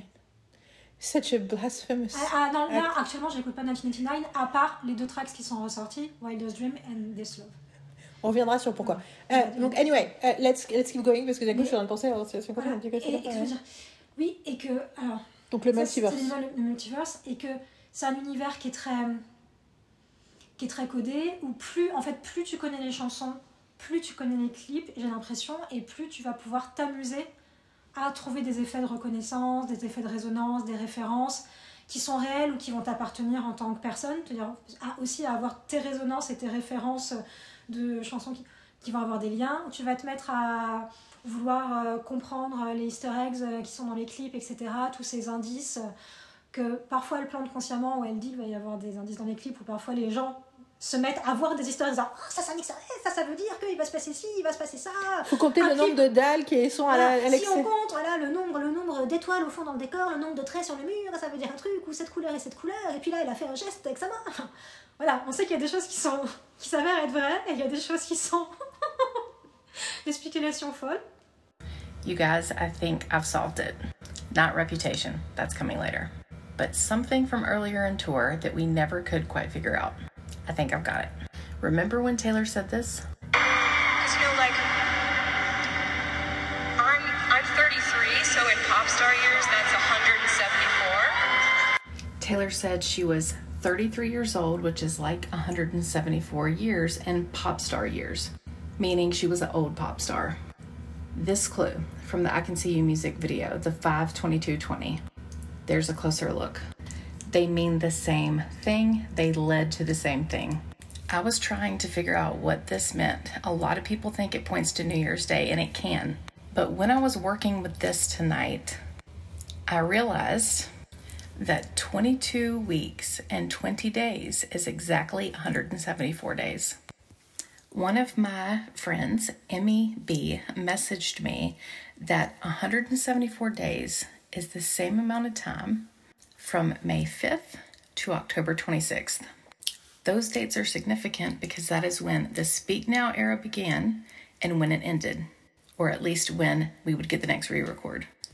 And that clicked when I was trying to figure this out tonight because I said, What is 22 weeks and 20 days after May 5th? Trying to solve that clue from the van. And it said it normalized it to 174 days. And I said, Well, 174 sounds familiar. It's the same clue. In that clip where she said she was 33 years old, 174 years, 33 meant the third re record was her third album. And then 174 days later, that would be the end of that era before we officially get the next re record. And she was trying to tell us the exact same thing in the van. The fifth album, 1989, would come 22 weeks and 20 days after she announced Speak Now Taylor's version. It's the same clue. Could it be more? I think so. But for me, 174 and 52220, check. What do y'all think? Let me know in the comments. Voilà, qu'on a tous un rapport différent à ça. Moi, j'ai un degré de folie croissant. encore, encore contrôlé, mais ça va. Et en fait, enfin, je sais pas. Enfin, des fois, tu, des fois, des fois, tu comptes, tu comptes le nombre de, le nombre de, de bouts de bois dans la barrière euh, au fond de la photo. hein. Ouais. Mais le truc, c'est que, en fait, Après, ils avaient, ils ont, ils ont, ils ont foutu, elle a foutu une putain de photo sur son Instagram fin 2018 Avec avec, les un, croisillons avec blancs, les croisillons. Il y avait sept, il y avait sept trucs Il y et en sept, fait c'était l'annonce de l'album, du septième album. septième album. Elle était en train d'enregistrer le septième album. Moi, je pense que c'est depuis ce jour-là, ça m'a marqué. hein. les croisillons. Moi, à cette époque-là, je comptais pas les trucs, je comprenais pas. Et toi, j'ai fait Ah, what, Et quand ça s'est avéré vrai, tout le monde a fait ok, d'accord, ok. Et qu'en fait, euh, Bah, alors du coup, je sais pas si tu as entendu ce truc-là, mais euh, donc elle a annoncé, pour, donc elle, elle, est en- elle vient de terminer la première phase de sa tournée. euh, on va en parler plus tard, mais elle vient de terminer la première phase de sa tournée là il y a quelques jours.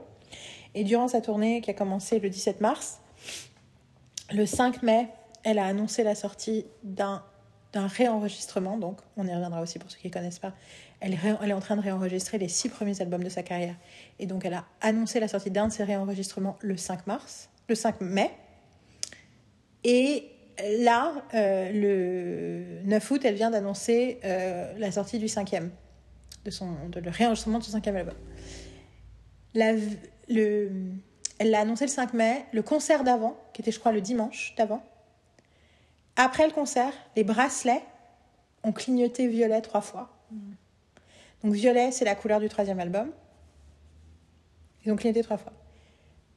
Mardi soir, la veille de l'annonce de 1999, à l'après le concert, les, les bracelets, donc ils ont des bracelets lumineux, euh, les gens qui vont au concert, ont clignoté bleu cinq fois. That is freaky shit. L'idée que on vous donne un, on vous donne un, un- un- on vous prévient demain on va annoncer un album en faisant clignoter cinq fois d'une couleur Et que tout le monde, un bracelet. euh, tout le monde soit alerte, quoi. Enfin, Bah, en même temps, pour le coup, de toutes les trucs dont on pensait, on a regardé tous les, tous les, tous les concerts euh, du mercredi soir, euh, enfin, du coup, jeudi matin pour nous, justement parce qu'on imaginait qu'il y avait probablement une annonce, et parce que c'était le dernier concert de cette partie de la tournée, et, et on n'a pas été déçus du voyage.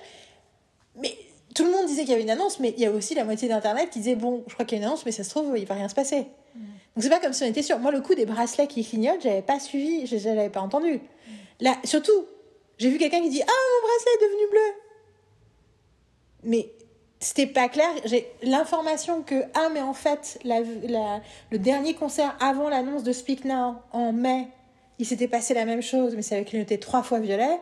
J'avais pas cette info. après le nombre de fois, moi j'avais pas non plus. J'avais les, couleurs, le fait que ça avait clignoté des couleurs. Tu savais que ça avait clignoté, tu fois. savais que ça avait clignoté avant passer truc. un Mais ce que je veux dire, c'est que du coup, on a beau suivre Non, mais 50 par contre, il y a tellement d'infos que je calcule pas que tiens, jour il s'est passé ce truc-là. Puis, puis parfois, en plus, je revois des infos qui sont de trois concerts d'avant, dans toutes les infos. Enfin, vu que toute ma timeline, tout mon feed de Instagram, c'est que du Taylor Swift. puis tu vas, Attends, tu parles de quel concert? Tu parles d'hier ou d'il y a une semaine ou de machin? Tout ça pour dire que euh, il y a de quoi nous rendre tous parano. C'est- pas. Il y a un truc aussi où je trouve que. Mais du coup, le fait que par exemple, il y a un code couleur avec les trucs, et on reviendra sur le bleu et tout le délire du bleu euh, pendant le concert, et qu'on a hurlé chaque fois qu'elle avait une robe bleue dans le dernier concert.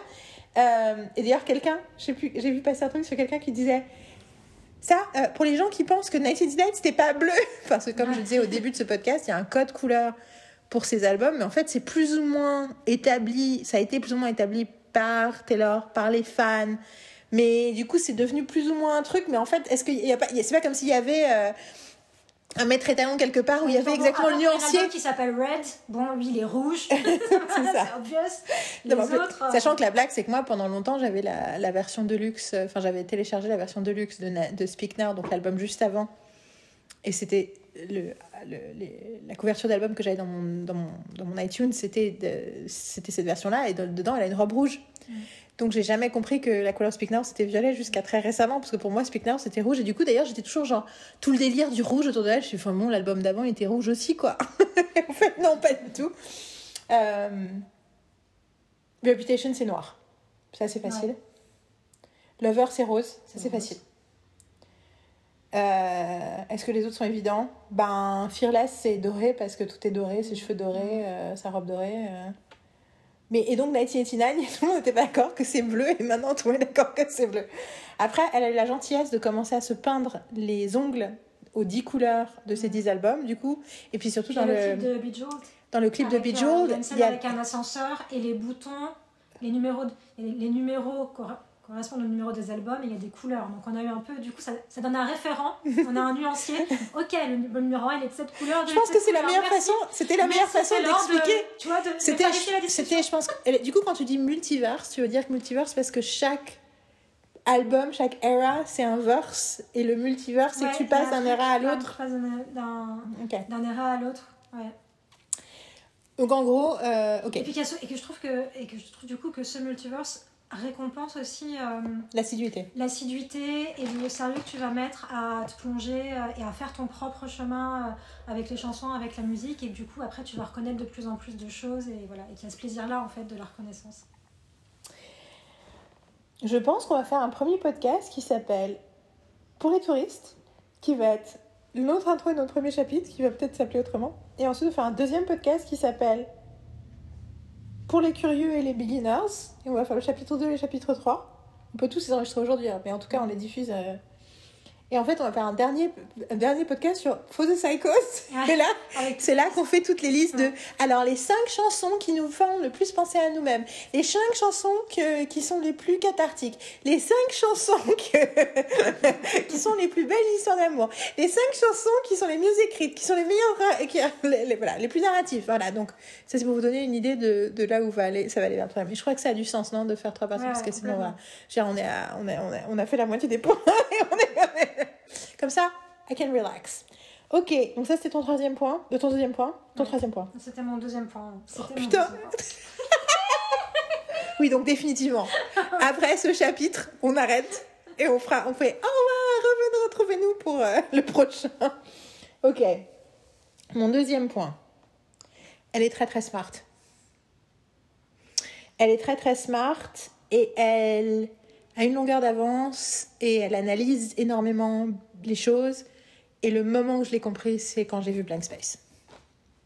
Et c'est pour ça que pour moi, il y a un avant, un après Blank Space. A posteriori, sur le coup, ça m'est arrivé, tu vois. Mais je pense que Blank Space m'a prouvé à quel point elle était smart. Et du coup, à partir de ce moment-là, je me suis abandonnée à l'aventure. Mm. Parce que à partir de ce moment-là, je me sentais en sécurité. Donc Blank Space, pour ceux qui ne connaissent pas, c'est une chanson, c'est le deuxième track de 1989, le cinquième album. C'est une chanson qui est devenue un gros tube. Euh, pas autant que le premier track, le premier single qui était Shake It Off. Shake It Off, c'est euh, euh, Haters gonna hate, hate, hate, hate, hate. Love fake is gonna fake, fake, fake. I'm just gonna shake, shake, shake. Shake it off, shake it off. Voilà, c'est juste pour une idée. Les gens qui disent Ah oui, euh, qui est une chanson en plus que j'aime particulièrement parce que ma, ma maman avait beaucoup apprécié quand je lui avais montré. Du coup, elle l'avait utilisé comme ringtone de moi. Et du coup, euh, voilà, pour moi, il y a un truc euh, approuvé euh, et apprécié par ma mère qui, était, avait beaucoup de mal avec la musique. euh, où c'était pas juste des gens qui racontent des, histoires en français. Elle aimait pratiquement rien en anglais. Parce qu'elle n'arrivait pas à suivre les paroles, même si elle parlait anglais si elle voulait, mais il y avait elle faisait un blocage là-dessus. C'est très intéressant d'ailleurs. Pour moi, vu tout le, le temps et l'énergie que je passe à, à honorer le lyricisme euh, anglophone, sachant que euh, mes deux parents, une n'aime pas la musique, lui il aime pas la musique, mais les deux s'en foutent des paroles. J'ai jamais réfléchi, il faut que j'en parle à mon psy.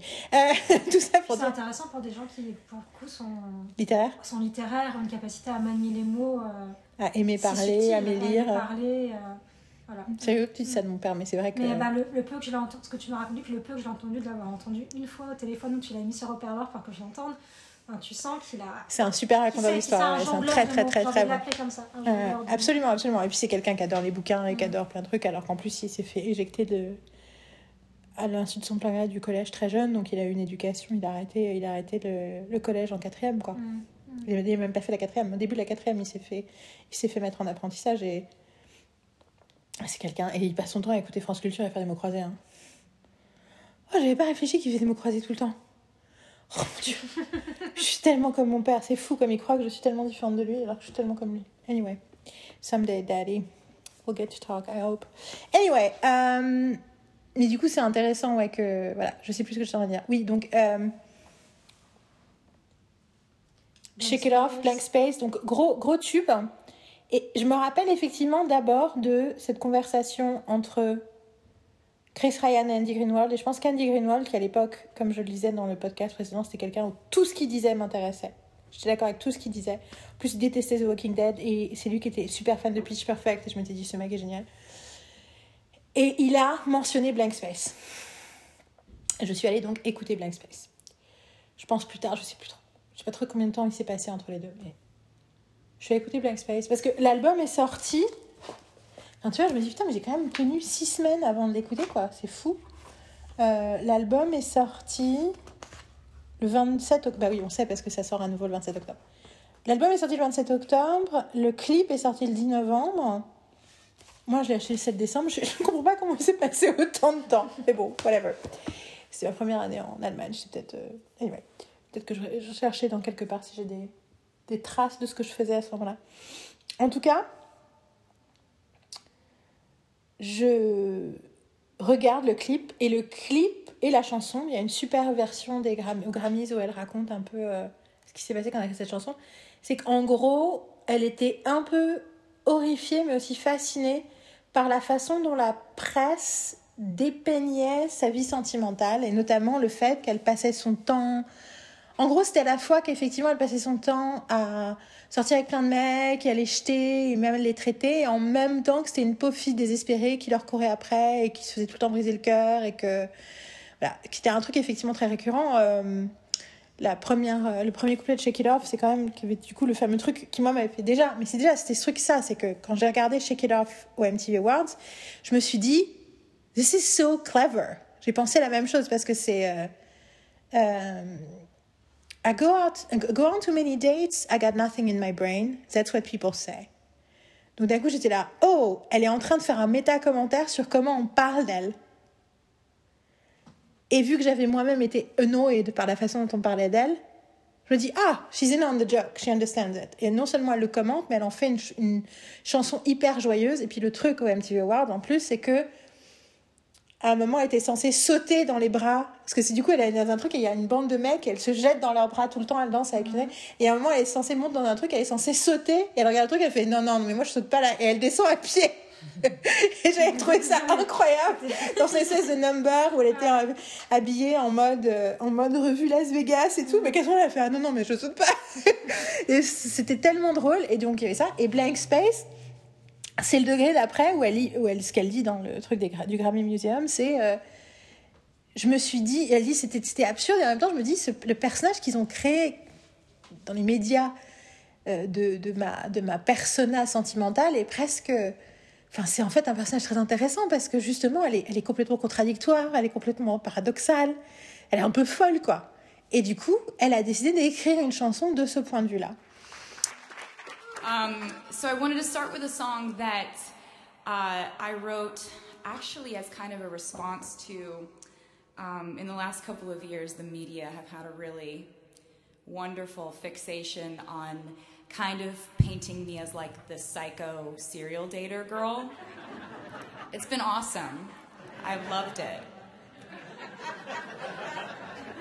And they're like, you know, it was it got pretty out of control there for a couple of years because it would be like every article was like Taylor Swift standing near some guy. Watch out, guy.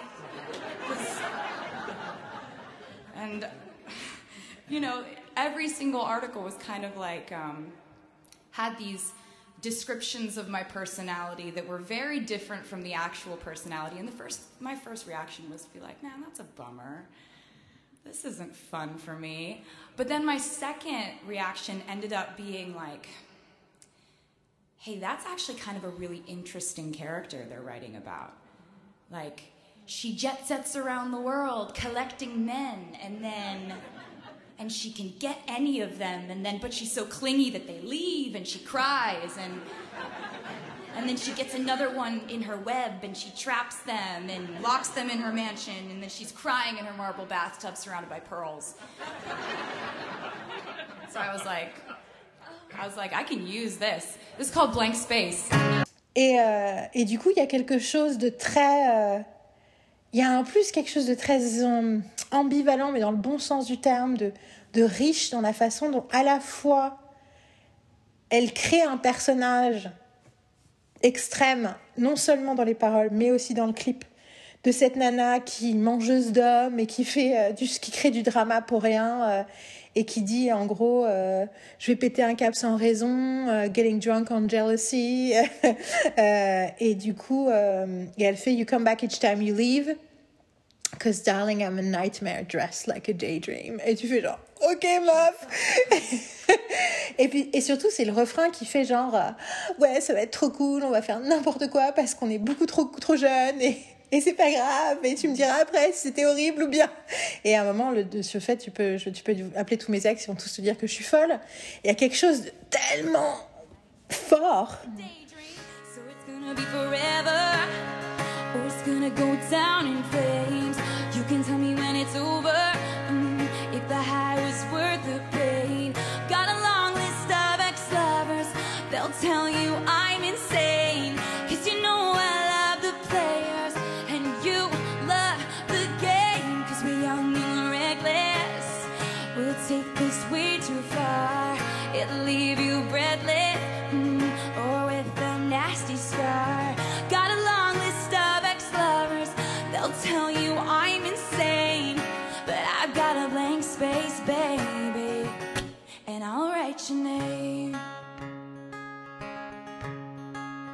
Et en même temps, t'as aussi l'impression que c'est la confession d'une cynique, enfin d'une personne qui a été poussée au cynisme par ses expériences et qu'en est à un point où elle va pas essayer de faire que ça marche. Elle dit I can make a bad guy good for a weekend. Franchement, autant s'amuser, autant faire n'importe quoi parce que de toute façon. Et du coup, il y a une espèce, il y a quelque chose de très, de très profond. Et là, des fois, je me demande si elle a conscience de ça. C'est un peu le côté folklore. Quand elle folklore, a dit pour une fois, j'ai raconté des histoires, c'est pas autobiographique et tout. Et je pense que c'est vrai. Je pense qu'après, toute bonne histoire est un peu autobiographique. Et je pense que là, c'est pareil. Elle a créé un personnage et du coup, elle dit quelque chose. Mais c'est comme Joss Whedon qui se rend pas compte qu'il écrit sur lui quand il écrit Buffy, en fait. Mm, Mais la raison pour laquelle ça, ça it's so strong, c'est à cause de ça. Et du coup, à partir de ce moment-là, je me suis dit, ah ok, j'avais déjà senti moi un peu avec White Horse. You Belong With Me m'avait donné l'impression de, ok, elle arrive à... We Belong With Me, c'est la chanson qui est... C'est comme si j'ai une conversation avec quelqu'un d'ami, Troy, qui me disait, oui, bon, cette chanson, par exemple, et il m'a décidé, oui, la chanson, euh, ah, she's in the... She's on... Uh, I'm in the bleachers, she's on the... C'est quoi le truc? Putain, c'est quoi les mots? I'm on the bleachers, she's on the... Ah putain. c'est pas Cheer Squad, mais ça devrait être Cheer Squad. She wears high skirts, I wear sneakers, she's in the... I'm on the bleachers. Putain, c'est quoi What the hell? She's on the football field? That's okay. She wears uh, short skirts, I wear sneakers. She's cheer captain and I'm on the bleachers. okay. il m'avait dit, ah, ah, ça vraiment, genre, c'est quoi ces paroles? Et moi, je lui ai dit, tu plaisantes, c'est toute mon adolescence. She wears short skirts, I wear sneakers, like, or I wear t-shirts, parce qu'à un autre moment, elle parle, she wears high heels, I wear, I wear sneakers. Et j'étais that's my whole teenage years. anyway. Euh, c'est rigolo d'ailleurs, parce que tout à l'heure je t'ai dit, ah c'est rigolo, j'ai entendu les parler de elle s'est dit à quel point ça captures the experience of a teenage girl, j'y ai jamais vraiment pensé comme ça, clairement si, parce que c'est le point auquel j'ai pensé. Mais donc il y avait ça, puis White Horse, il y a quelque chose de clever, parce qu'elle tourne la situation à la fin sur le fait que, euh, ouais, euh, je, tu en fait t'es pas mon prince charmant et tu vas pas me traiter comme une princesse, et puis à la fin elle dit, en fait je veux pas que tu sois mon prince charmant et je suis pas une princesse. Donc déjà, j'avais senti quelque chose, mais Blank Space, on arrivait à un niveau de méta-commentaire. Et de méta-commentaire, de, de, d'esprit. Il y avait tellement un truc, euh, un truc sophistiqué, en fait. Euh, et je pense que c'est vraiment ça, Blank Space. Et j'étais là, OK, she's also very smart. Et very sophistiquée. Very sophistiquée. et que je pense que cette sophistication-là, j'ai fait, OK. Je suis prête à écouter de la pop que tout le monde écoute si je sais que c'est clever. Et à partir de ce moment-là, je me suis complètement autorisée. Après, je me rappelle, il y a eu le moment où j'ai vraiment, j'ai vraiment pris en compte All Too Well, Dear John et uh, I Almost Do, qui sont probablement les chansons les plus, les plus, en termes de storytelling, les plus, enfin, en termes de paroles, les trucs. Euh. Et là, du coup, je les ai pris beaucoup plus au sérieux parce que j'avais eu la preuve par 1989 à quel point elle était smart. Bien entendu, après, et d'ailleurs, ça, ça, ça s'est représenté pour moi dans d'autres chansons de 1989, qui avaient euh, notamment I Know Places, qui sont des chansons pour moi qui racontent quelque chose de quelqu'un. Mais quelqu'un qui n'est pas au premier degré, en fait. Quelqu'un qui est. En fait, c'est un peu comme si quelqu'un qui n'est pas à son premier tour de piste. Quelqu'un qui a eu des expériences, qui a des opinions, qui navigue entre. entre. Euh, en bas justement entre le cynisme et la sophistication en fait. Et ça, c'est ce que je sens dans I Know Places. C'est pour ça que j'adore. Parce que I Know Places parle genre, genre, je sais que le moment où on se met ensemble, ça va être la merde. Mais on peut quand même essayer parce que j'ai quand même. I got, I got I Know Places where we can go.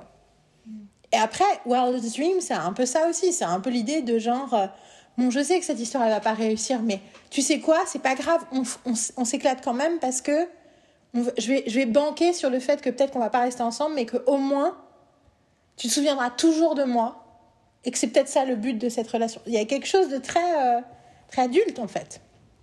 Et donc moi, c'est... Mais du coup, je pense que donc... Mais en général, du coup, c'est quelque chose que je continue à avoir avec moi dans mon rapport à Taylor, c'est que elle a du talent, elle est vulnérable, elle est toutes ces choses, elle est jolie, elle est tout ce que tu veux, mais elle a ce fondamentalement she's a thinker. She's a skeptic, she's a thinker, she's a she's a, an al- analyst. Et que ça ça m'intéresse du coup. Parce que du coup, je pense que par rapport à la plupart des choses, elle n'a pas. euh,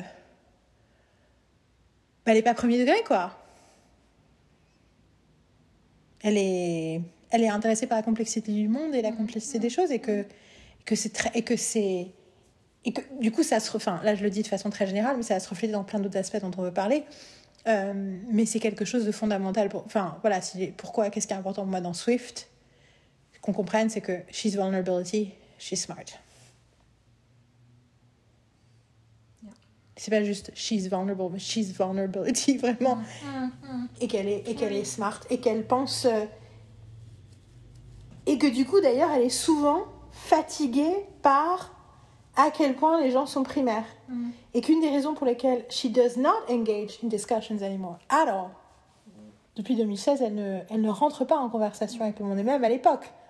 Le dernier truc qu'elle a posté au moment de Kim et Kanye avant de disparaître en 2016, pour ceux qui n'ont pas toutes les infos, on va en parler un peu, mais on vous invite à regarder le documentaire Miss Americana qui explique beaucoup de choses. Mais le dernier post qu'elle a écrit, c'est ça se termine quand même par euh, I would very much like to be excluded from this narrative I never asked to be a part of. Enfin, déjà. Enfin, tu vois, c'est déjà d'une euh, sophistication euh, même euh, rhétorique euh, très particulière, pas très particulière. Et du coup, ouais, that's what matters to me. Ton troisième point. Mon troisième point, c'est the ownership. C'est-à-dire l'importance pour moi de la façon dont son univers lui appartient et dont elle, elle construit son œuvre en fait. D'être dans la, pas dans la maîtrise, dans la conscience de la construction d'une œuvre et de l'être de plus en plus et d'être un- une œuvre qui a un univers qui s'étend de plus en plus. Et qui lui appartient. Qui- et dans qui le lui sens appartient. Propre Qui lui appartient en figuré. qui lui appartient d'un point de vue légal et qui lui appartient dans le sens c'est son expression euh, personnelle à plein de niveaux. Euh, donc ça, c'est pour moi, ça passe par ben, le fait qu'elle écrive depuis ses débuts déjà, et que ce soit une écriture qui soit très personnelle et très intime. Ça passe aussi par le fait que euh, elle est décidée, puisqu'elle n'avait pas les droits de, de son catalogue sur ses albums euh, du début jusqu'à Reputation. Je pense que là, tu peux pas le dire aussi rapidement. Après, après, après, tu après, veux je dis ça parce que, je- en fait, je sais que sur cette partie-là, tu vas le raconter beaucoup mieux que je ne le raconter. Donc, c'est à un moment donné où j'ai envie de te tendre une perche D'accord. pour que tu dises un truc, Du un truc dessus parce que tu après. l'as, tu l'as raconté souvent. Donc, voilà, donc je vais juste donner le point et que tu puisses euh, préciser des choses là-dessus.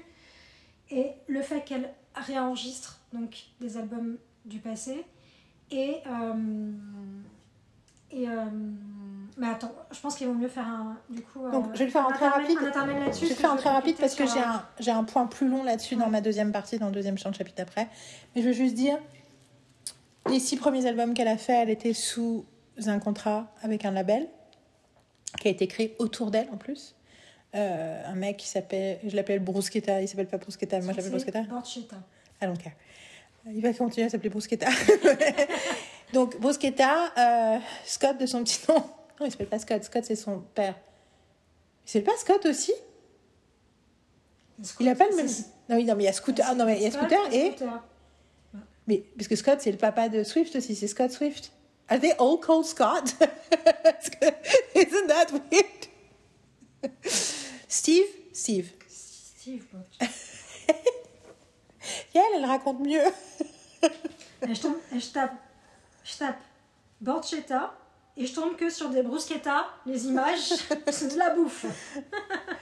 J'ai envie de dire, ton algorithme te connaît bien. Ouais.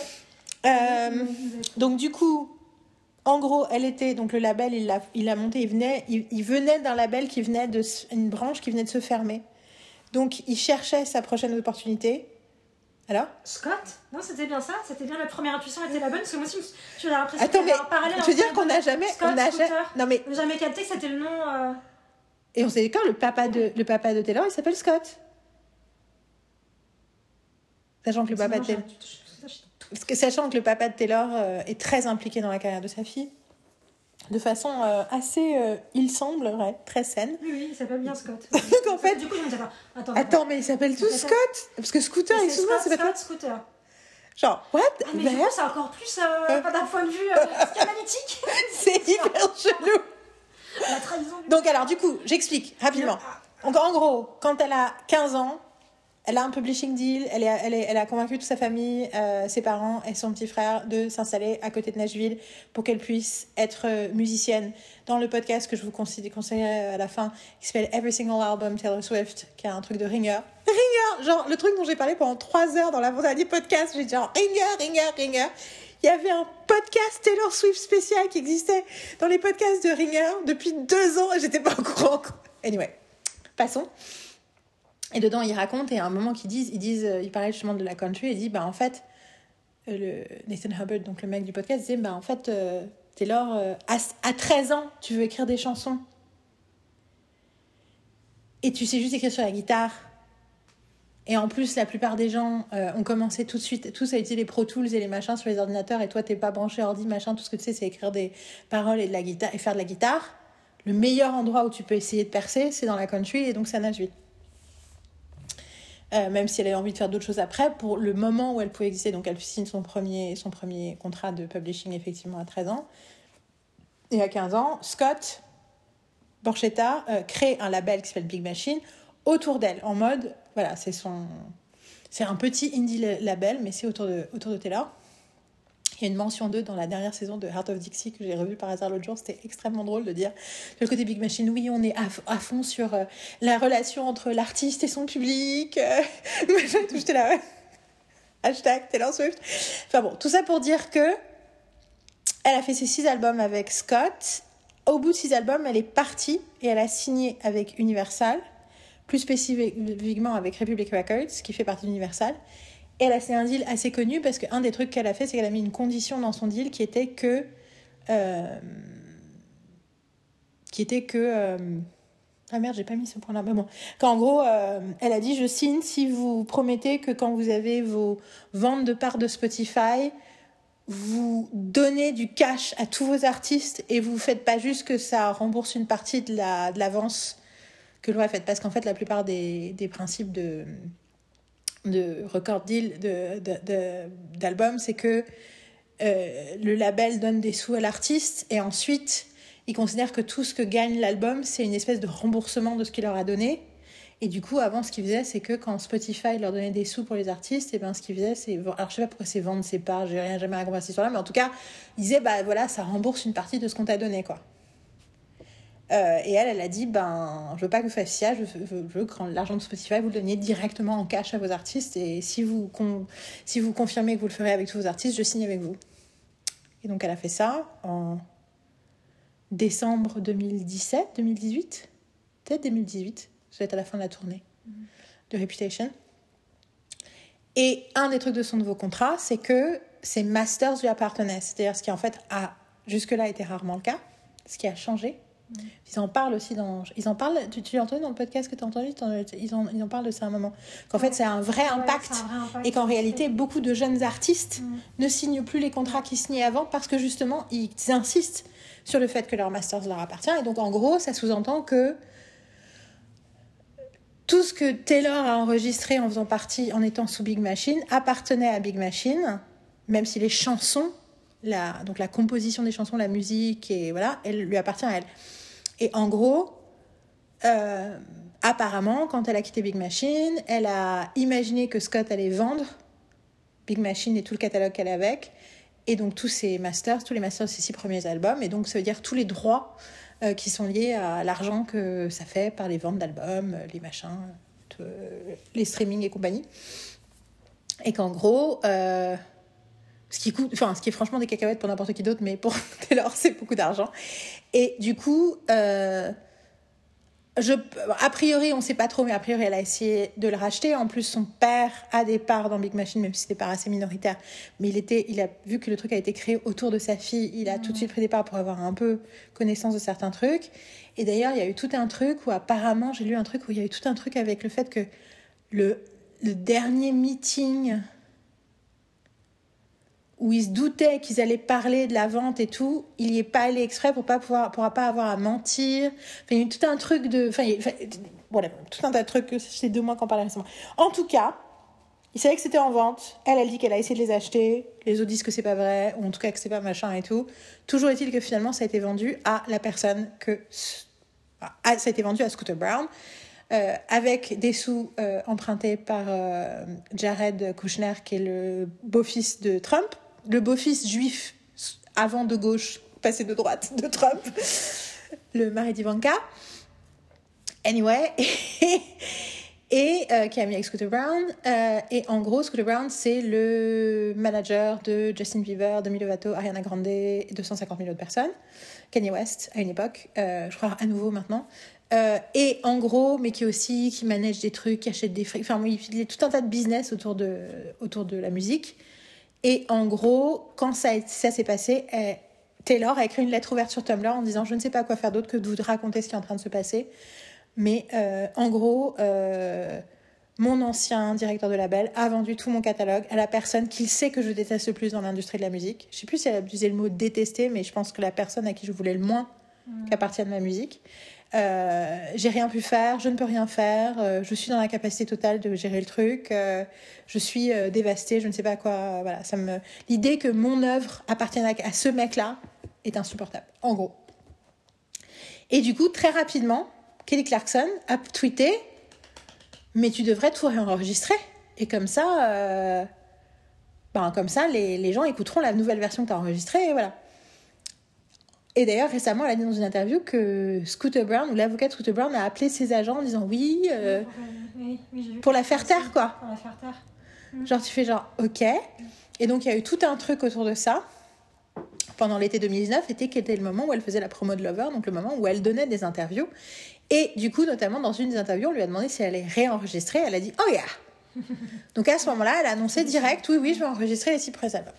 Bon, Euh, je reviendrai là-dessus tout à l'heure, dans la deuxième partie du podcast. Sur le fait que, entre ce qu'on imaginait, ce que ça voulait dire en 2019, et ce qu'on a déjà expér- expériencé avec la ressortie de trois de ses albums et l'annonce du quatrième, pour moi, il y a un monde entre les deux. Et finalement, elle le fait de façon tellement plus, enfin, voilà, inattendue par rapport à ce qu'on pouvait imaginer. Ce que Nathan Hubbard dit tout le temps, la business decision la plus logique aurait été de tout enregistrer très vite et de tout mettre sur un sur euh, de tout dumper direct sur le streaming pour que ça fasse concurrence. C'est pas ça qu'elle fait en fait. Elle est en train de faire, elle le fait très différemment. Mais du coup, et du coup pour le coup, c'est pas juste un pied de nez, c'est pas juste un fuck you, un quoi que ce soit. C'est aussi un, acte artistique profond, une façon de. Oui, mais, de, mais histoire. J'allais dire autre chose. D'abord, c'est pour moi, c'est aussi une espèce de. Enfin, une espèce d'un. C'est presque, on revient aussi à la psychanalytique, quoi. C'est-à-dire que c'est presque aussi, c'est une. C'est une. C'est une. Une réhabilitation et une. euh, reclaiming, mais dans le sens émotionnel et psychologique du terme, de son passé aussi. C'est-à-dire qu'elle ne le fait pas en catimini rapidement, elle le fait de façon euh, spectaculaire. Et euh, on reviendra sur comment, mais du coup, euh, il y a quelque chose de. Enfin, c'est pas juste qu'elle ressort ce qu'elle avait écrit pour que ça lui appartienne, mais c'est qu'elle dit maintenant je peux les ressortir en assumant complètement ce que sont ces choses et pas comme une gamine de 17 ans qui sourit à la caméra en disant pour ça que euh, pour moi, ça faisait partie C'est ça. l'ownership. C'est voilà, c'est c'est une façon de dire j'assume complètement euh, tout ce que tout ce que j'ai écrit, tout ce que j'ai créé, et je je suis en je suis en accord avec moi-même sur tout ce que j'ai créé. Et en fait, je trouve ça en plus hyper profond de se dire tiens je vais faire ce voyage moi de revisiter euh, tiens de j'imagine de réécouter qu'est-ce que ça me fait de réécouter de de réinterpréter ces chansons, de retrouver des gens avec qui j'ai travaillé sur ces albums, euh, certains qui avec qui elle travaille toujours, d'autres qu'elle a voilà qui avec qui elle travaille plus parce que euh, les sensibilités de tel ou tel album fait qu'elle a eu des nouveaux collaborateurs certains aspects, etc. Mais de ouais de s'autoriser cette euh, cette plongée euh, psychanalytique dans son histoire et dans son art les deux quoi et de, et de produire des choses nouvelles en le faisant. Qu'en plus, produire des choses nouvelles avec les Songs from the Vault, puis avec le fait que elle n'est plus la même personne qu'elle était à chaque, à chaque âge qu'elle avait pour chacun de ses albums, quoi. Et là, de le faire quand même dans un temps ramassé, sur euh, voilà, quelques petites années, c'est. hum, Voilà, je trouve que ça, ça, ça dit quelque chose de. J'ai perdu le fil de ma pensée. De, de, son, ouais, de, de sa, mais de sa façon de d'être dans la conscience que tout ce qu'elle produit la est un responsabilité, en univers, fait. dans la responsabilité de son univers. Et, et moi, je le lis aussi au fait que depuis, euh, depuis Lover, elle, euh, elle réalise ses clips. Elle, elle a, elle a commencé, elle, a, elle avait réalisé, je, je suis un peu allée rechercher plus en détail euh, cet après-midi, je de bruit avec mes pages. Faut que je te fasse un- juste dire un truc parce que sinon après j'ai oublié. Dans mon premier point sur la vulnérabilité, j'avais écrit le super pouvoir de Swift, c'est sa vulnérabilité, tiret, enfin, euh, euh, Flash Agency, et ensuite j'ai écrit She owns her shit. Mais du coup, c'est rigolo Ouais, parce ça, que She owns her shit, she ownership. Pas de...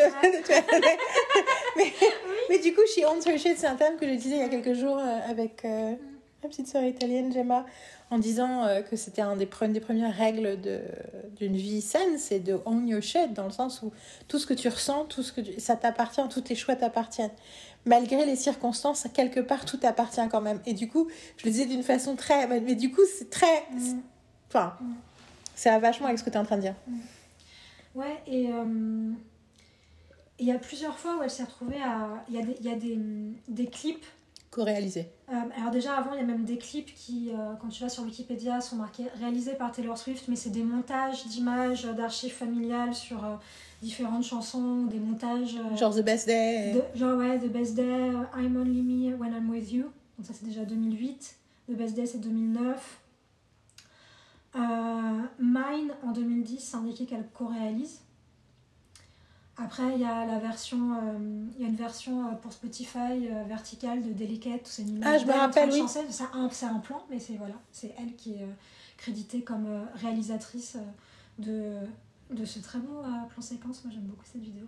Moi, je sais pas parce que j'ai boycotté Spotify. Du coup, à l'époque, spécifiquement, je boycottais vraiment Spotify. Donc, je l'ai jamais regardé. Mais du coup, ça me donne envie de la. Mais non, mais c'est illégal maintenant. Non, faut attendre. attendre.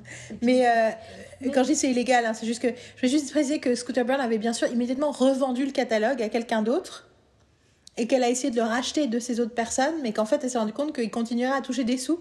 Donc elle a refusé. mais, euh, mais du coup, euh, genre le mec il s'est immédiatement débarrassé du truc quand même. hein. Mm. Bon, après, effectivement, il continue à toucher de l'argent, euh, une pourcent- un pourcentage d'argent par rapport au revenu, mais quand même. euh, Je veux dire, il a foutu la merde, ensuite il a, il a refilé le bébé à quelqu'un d'autre. Je te, file la patate chaude. Anyway. Là là. Après, c'est un fonds d'investissement. euh, Rich Et du people coup, après, donc on arrive à 2019, et donc 2019, c'est- on est dans la période de Lover, et la période où c'est le début où elle. euh, Bah, elle co-réalise Me. Son, master la- elle co-réalise Me. Qui, Ah oui, c'est qui, euh, l'appartient, oui, d'accord. ouais. je comprends ce que tu dis. À part- enfin, c'est- on, est dans, on est dans la phase où ces masters lui, lui appartiennent. Et donc, à partir de cet album-là, elle co-réalise Me. Elle co-réalise You Need to Calm Down. Elle co-réalise Lover. Après, elle réalise c'est des montages de vidéos euh, maison euh, Christmas Tree Farm. Elle réalise The Man, pour lequel elle gagne euh, meilleur euh, Best Direction au VMAs Oh ouais, forgot that. en 2020. Et après, coup, c'est un peu, c'était un peu, on venait de passer tous un mois à écouter euh, Folklore et du coup, étaient là, qu'est-ce qu'on peut donner à Taylor? On peut lui donner un award Elle, mince, Folklore, ça rentre pas encore. Ah, attends, qu'est-ce qu'elle a fait l'année dernière Ok, ok, on lui on le... Moi, des fois, enfin, tu sais qu'il y a les award seasons où c'est juste les gens sont tellement enamored. Mm. C'est comme quand Melissa McCarthy a gagné pour Mike and Molly aux Emmys, c'est parce que tout le monde est tombé tellement amoureux d'elle dans Bridesmaids que tout le monde avait envie de lui donner un prix. Et du coup, euh, which is fair. Mais Après, moi, j'ai un souvenir vachement ému et joyeux de cette euh, remise de prix. Bah, c'était- Où ils étaient oui, oui, oui. toutes, euh, Oui, mais sur Down, mais ça, c'était pas The Man. Oui, oui. non, mais du coup, je. Calm Down, c'est d'après, justement. Et du coup, je me demande si c'était la même année. Attends. Euh, attends, attends, parce que je viens de le Quand est-ce qu'ils ont gagné. Non, ils ont gagné la même année. Les VMA, C'était, c'était. c'était, non, c'était 2019, c'était les VMS 2019, You Need to Calm Down. Oui, c'est ça. Euh, Et du coup, The Man, tu dois être Man, VMA. c'est c'est 2020. 2020, oui, c'est ça. 2020, ouais. Non, en 2019, c'était cool parce qu'elle était venue avec Ouais. la moitié des, du cast Ouais. et, euh, Et elle a fait monter. Et à chaque fois, elle faisait en plus sa grue parce qu'elle n'était pas placée au même endroit. Donc, elle, chaque fois qu'elle se gagnait le prix, elle se levait hyper lentement et elle marchait hyper lentement.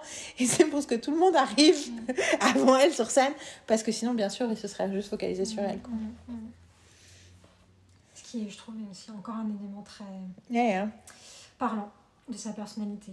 Donc après Cardigan 2020, Ou ça, en pleine pandémie, euh, quelque part, Voilà. personne Après, il y peut. a une version aussi, euh, Cabin in the Candlelight euh, version, un truc là, c'est des images behind the scenes de folklore, etc. Enfin, donc ça, c'est pour moi, c'est plus des ces petites vidéos comme le homemade vidéo. Enfin, c'est pas le même acte de réalisation, mais c'est un acte de réalisation. Cynthia, it's a real question. C'est c'est un acte de réalisation aussi. Je veux pas dismiss le, le truc, mais euh, c'est encore un autre acte créatif, je trouve, un autre level de créativité euh, par rapport à écrire un traitement, euh, storyboarder, imaginer tout un univers visuel. Après, moi, j'aime pas quand les gens parlent de storyboarder parce que c'est la raison pour laquelle je m'autorise pas à imaginer que je puisse réaliser un jour. C'est parce que je sais, je sais que je ne saurais pas faire de storyboard. Donc, en général, je considère qu'il y a les réalisateurs qui storyboardent et ceux qui réalisent pas, qui storyboardent pas. Parce que chaque fois, le mot storyboard, juste que tu saches, le storyboard pour moi, c'est un mot hyper excluant de la possibilité que je puisse un jour réaliser quelque chose. Ouais. Oui, je suis pas Moi, dans, ma, dessinée. dans, dans ma tête, c'est toujours quelqu'un d'autre qui. Enfin, Bah, Ouais, plus ou moins, parce qu'il faut quand même, qui, qui faut quand même avoir la, le- oui, mais il faut quand même avoir la capacité de d'écrire un peu le truc, quoi. Et du coup, euh, moi, je suis pas sûre de penser comme ça du tout. Après, je pense qu'il y a plein de façons différentes de réaliser. euh. Non, non, mais je te le dis juste parce que tu ne le savais pas. Sache que quand les gens disent ah pour faire monter storyboarder, moi je suis là ah don't say that word. Je trouve ça intéressant quand les gens parlent de leur propre Après, processus. Je pense que tu vois que eux ils storyboardent et qu'elle elle storyboard, ça me convient tout à fait. Le fait que on le mette quand on, on, on le dise de façon générale comme c'était une étape remarquable ou enfin pas importante mais tu vois genre aussi ah elle storyboard parce que c'est un peu comme ça que tu l'as dit là tout de suite enfin c'est peut-être pas comme ça que tu as voulu le dire mais c'est that's why it sounded that's why it sounded tu vois de storyboarder du coup it has that effect on me même si arrêté Pour moi, c'était plus comme une étape de préparation, de réflexion, mais qui peut prendre d'autres formes. Et je pense que, moi, je pense qu'il y a plein de façons différentes Absolument. de préparer une réalisation, Absolument. de travailler avec tes collaborateurs, comme il y a plein de façons différentes d'écrire un texte, de rentrer dans un texte. euh, Absolument, enfin, tu absolument. vois, euh, même pour écrire une dissertation, il y a plein de Oui, non, façons mais de faire des plans, rationnel- pas faire les plans. et voilà, rationnellement je suis entièrement d'accord avec toi c'est juste que Ah non, mais je. ah, Mm, mm, je réagis aux mots. Et même après je réagis je reste sur la réaction que j'ai eue même si tu me dis qu'on le contraire. Ouais, ouais. so I'm just just so you know it's a, it's a trigger word. mais je pense que c'est parce que ma mère était ma mère depuis ma- ma petite enfance mais de toute façon personne ne s'est dessiné dans la famille donc essaye même pas.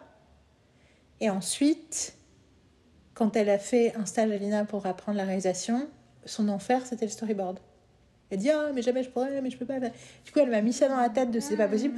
Bon, ironiquement euh, la personne avec qui je passe le plus de temps dans ma vie Marine est quelqu'un qui dessine magnifiquement bien quand, on, quand elle se décide de dessiner. Du coup techniquement c'est pas un problème tu vois. Mais I'm just saying I'm just saying um, Je, je garde ça en tête. thought this was a good moment of confession. The stupid reasons why we don't do things. Et je sais qu'il y a cette, ce, ce vieux script qui traîne dans ma tête. Donc du coup, dans les clips après réalisés, donc Willow, The Best Day, la nouvelle version, Anti-Hero, Bejeweled, Lavender Haze, Karma, I Can See You. Et donc juste là, entre octobre l'année dernière et maintenant, il y en a une, deux, trois, quatre, cinq. puis cinq euh, de, de genres très différents De genres très différents, euh, et puis qui, je trouve qu'ils explorent ouais, des styles différents, qui explorent des propositions en termes de représentation différentes, de qui on met à l'écran, pourquoi. Enfin, toi, il y a aussi, euh, je trouve que plus elle réalise et plus aussi euh, ce qu'elle ce qu'elle ch- ce qu'elle choisit de montrer, qui elle choisit de, de mettre en valeur dans ses clips en tant euh, qu'artiste, danseur, acteur, etc., raconte quelque chose de qui elle est. je pense qu'il faut que tu rentres dans le détail de ce que tu sois spécifique Après, après c'est des trucs que je, oui mais là dans, notre par- dans notre partie, mais du coup, je Mais du coup, tu peux le mentionner. Le fait, le fait que, à partir du moment, à partir du moment où elle réalise ses clips, très très vite en fait, euh, les euh, love interests dans ses clips cesse- cessent d'être euh, des mecs blancs, euh, blond surtout blonds, ont des têtes de Vanilla, boring. vanilla, voilà. qui ressemble étrangement à son mec de l'époque d'ailleurs, ce qui est t- t- tellement terrible, terrifiant. Mais oui, oui.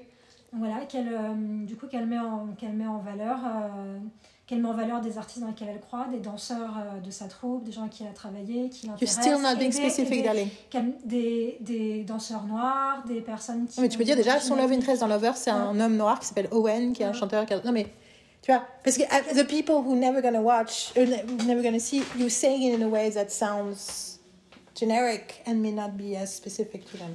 Yes. So keep going. I'm just saying. Yes. Donc il y, a- donc, il y a lui, effectivement, Owen, dans le clip de, de Lover, qui joue le rôle du Love Interest dans Lover, euh, et qui a fait, euh, qui a été sur scène pour la première partie d'un certain nombre de concerts de The Eras Tour. Donc, il y a Absolument. aussi, euh, il y a, je trouve qu'il y a à la fois l'idée de, voilà, alors des, des love interests différents, et le love interest, ça peut être un homme noir, ça veut pas, enfin, c'est pas, on arrête que ce soit tout le temps un mec, un qui ressemble à Ken, un petit blond insipide. Et, aussi- Et, et il y a aussi l'idée de... ce qui est intéressant, c'est que dans le Reputation Stadium Tour, déjà, beaucoup de. Il y avait deux numéros où il jouait son love interest dans la danse, en fait. Dans la façon dont il jouait, c'était lui aussi. Dans King of My Ouais, Heart, je ouais, crois. ouais, et, dans... et du coup, il était déjà.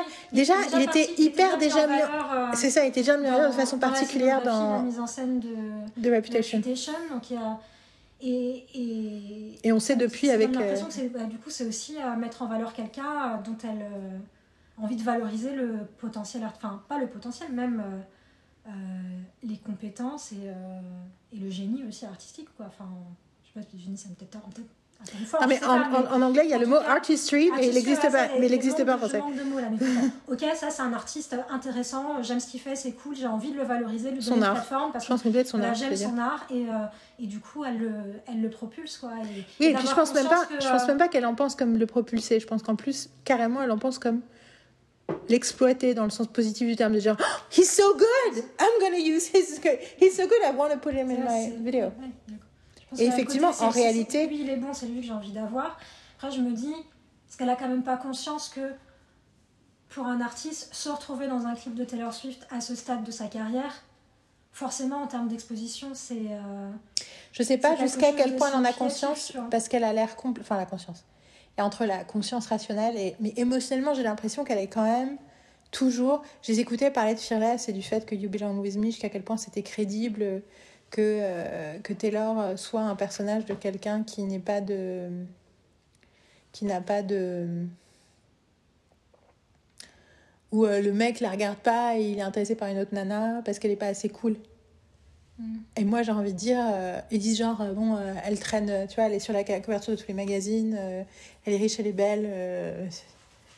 Est-ce qu'on peut vraiment croire à ça? Et moi, je suis là, bah, j'y crois totalement. Et puis surtout, c'est que parce qu'après, il parlait Kanye West et il disait, mais en même temps, quelque part, ce moment-là a, a, lui a permis qu'on y croit encore quelque temps parce qu'il l'avait traité comme ça, en fait. Mais sauf qu'en réalité, c'est toujours là. Le côté she's not cool, tu vois, le côté, elle sort avec Matty Healy, le mec de 1975, euh, et clairement, il y a des années, ils lui ont demandé s'ils sortaient ensemble, il a dit, oh ben non, je voudrais jamais, je pourrais jamais être euh, le mec, le boyfriend de Taylor Swift, euh, tu vois, genre, comme si c'était un truc diminuant pour lui d'être, tu vois, le... Et pas parce qu'elle est pas belle, pas parce qu'elle est machin, mais parce qu'elle est pas cool. Elle est pas cool. Elle va beau être la femme la plus puissante du monde, elle n'est pas cool. Elle sera jamais cool. Et donc, du coup, quelque part, je sais pas si elle a jamais vraiment conscience. Et puis surtout, je pense qu'elle pense que ce qu'elle continue à penser, le truc de qu'elle pensait en 2016 quand elle, euh, quand elle a décidé de pas dire qu'elle allait voter pour Hillary Clinton, de euh, I can be poison. C'est-à-dire que autant je propulse quelqu'un, autant c'est aussi je l'enferme dans une case. Quelqu'un qui a. c'est le mec du clip de Taylor Swift, quoi. Et je pense que ça a été le cas pour, plein- pour tout un tas de gens. Enfin, tu vois ce que je veux dire Moi, je pense qu'elle est très. Je pense, je pense vachement au syndrome de ma mère. Euh, J'ai été dans une série AB Productions, je peux plus jamais bosser dans ce métier, quoi. Parce que je suis la nana qui a joué dans une série AB Productions. Et oui, Taylor Swift, c'est beaucoup plus commercialement successful, mais pendant longtemps, c'est pas vu comme cool. C'est vrai. Et donc, du coup, c'est comme, euh, ouais, j'ai bossé dans un soap, euh, j'ai bossé, bah, du coup, ça peut plonger, plomber ta carrière, quoi. Donc, je sais pas si elle a, je pense qu'elle est honorée, tu vois, c'était le truc avec quand elle a, quand elle a réalisé All Too Well, et qu'elle a proposé à Sadie Sink et à Dylan Bryan, les acteurs, et elle savait qu'ils étaient Swifties. Et elle a dit dans une interview, elle dit, je veux, je n'ai, euh, j'ai absolument pas l'intention de proposer à quelqu'un de travailler avec moi si je suis pas déjà sûre qu'ils ont envie, en fait. Et euh, tu repenses à euh, Bon Hiver, quoi. Quand euh, Aaron a proposé d'envoyer une des chansons à Bon Hiver et que Taylor était là, euh, shaking in her boots, going Oh, ok, ok, I mean you can, mais t'as pas besoin de machin. Est-ce qu'il va répondre au message, tu vois Que quand elle écrit à Laura Dern ou quand elle écrit à machin, elle leur envoie des lettres.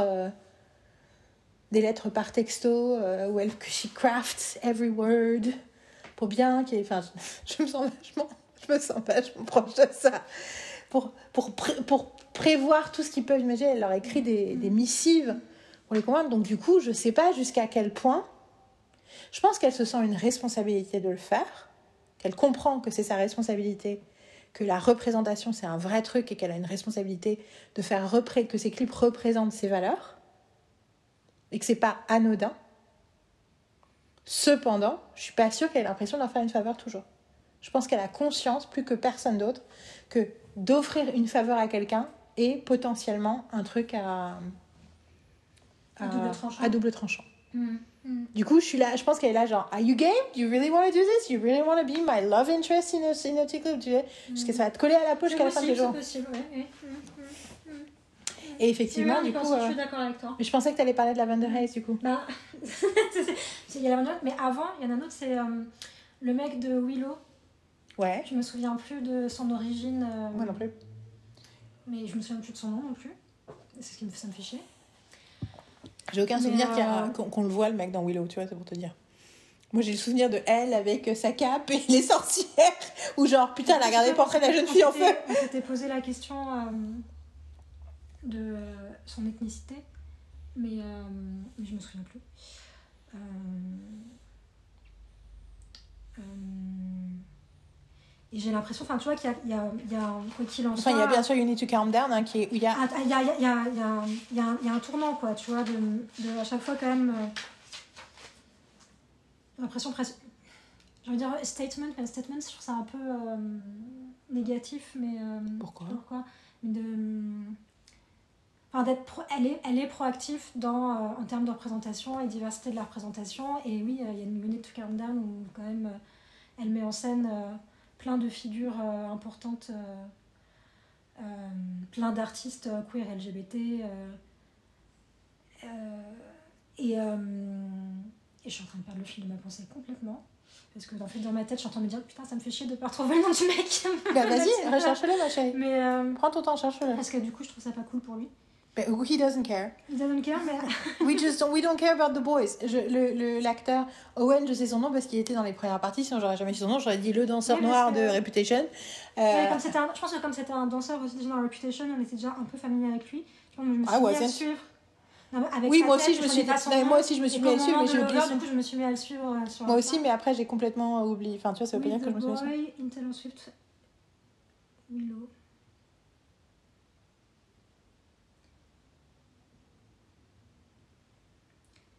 Taeyok Lee. Ok. Ok, donc c'est son nom. Donc cette personne a un nom. Taeyok Lee. Mais du coup, d'un coup, je suis en train de me demander s'il n'y a pas un truc euh, hawaïen, polynésien.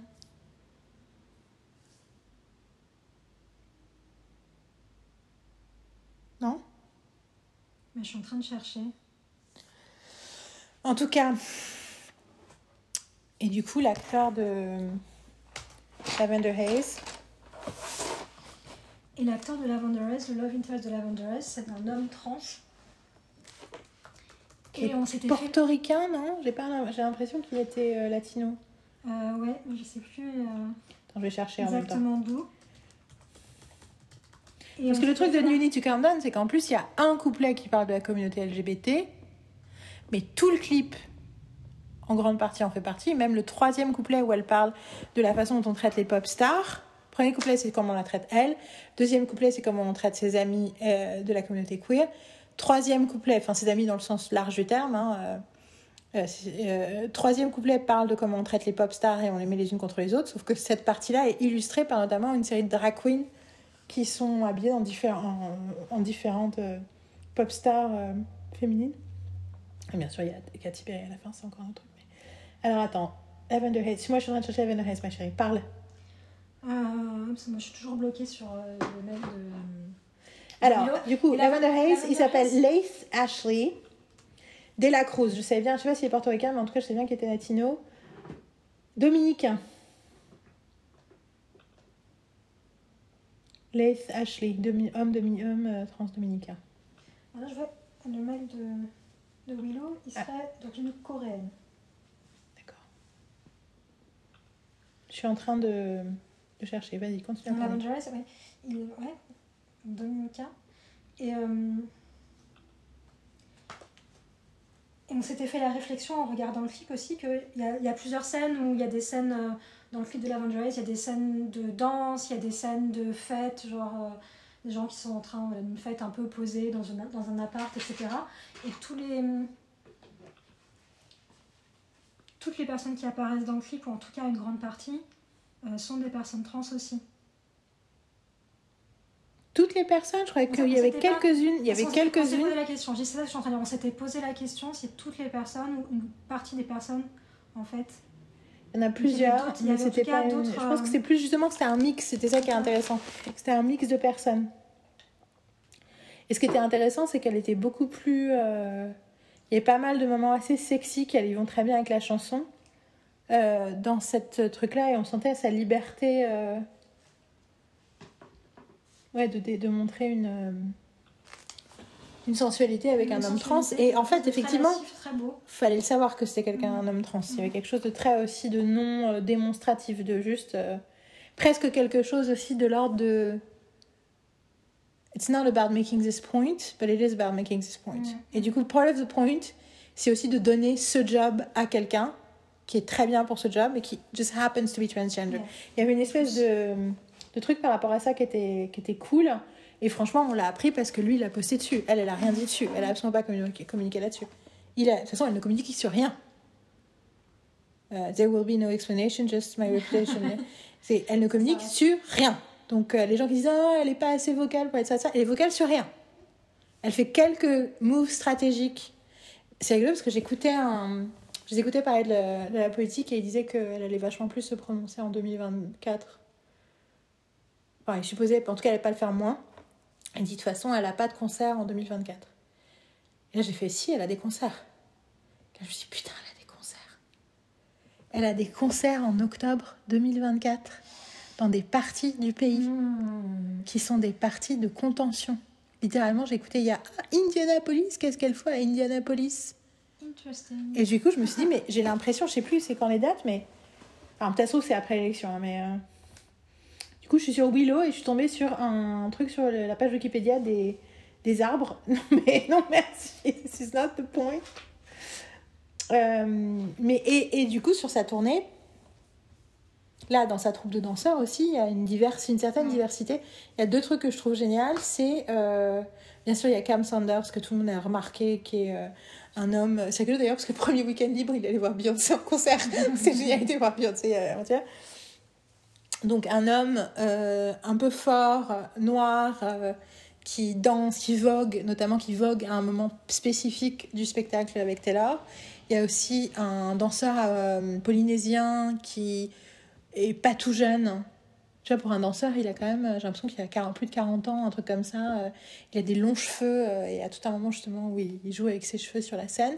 Il y a le fait que quand elle fait Vigilante Shit, qui a, un numéro, qui a une chanson, il y a un numéro de chair dancing, donc qui est une forme de un peu genre comme cabaret euh, de danse sexy avec des chaises et que il y a des hommes et des femmes et qu'il y a deux il y a des mecs qui dansent comme les femmes qu'il y a un truc euh, notamment le polynésien enfin il y a plein de trucs sur le fait que ces danseuses ne sont pas euh, ne sont pas euh, toutes et ça déjà depuis Reputation ne sont pas euh, des, des bouts d'os, enfin qu'elles sont pas des tailles zéro et qu'elles sont de- qu'elles sont l'air healthy, qu'elles sont de plein de couleurs, plein de corps différents, enfin plein de couleurs.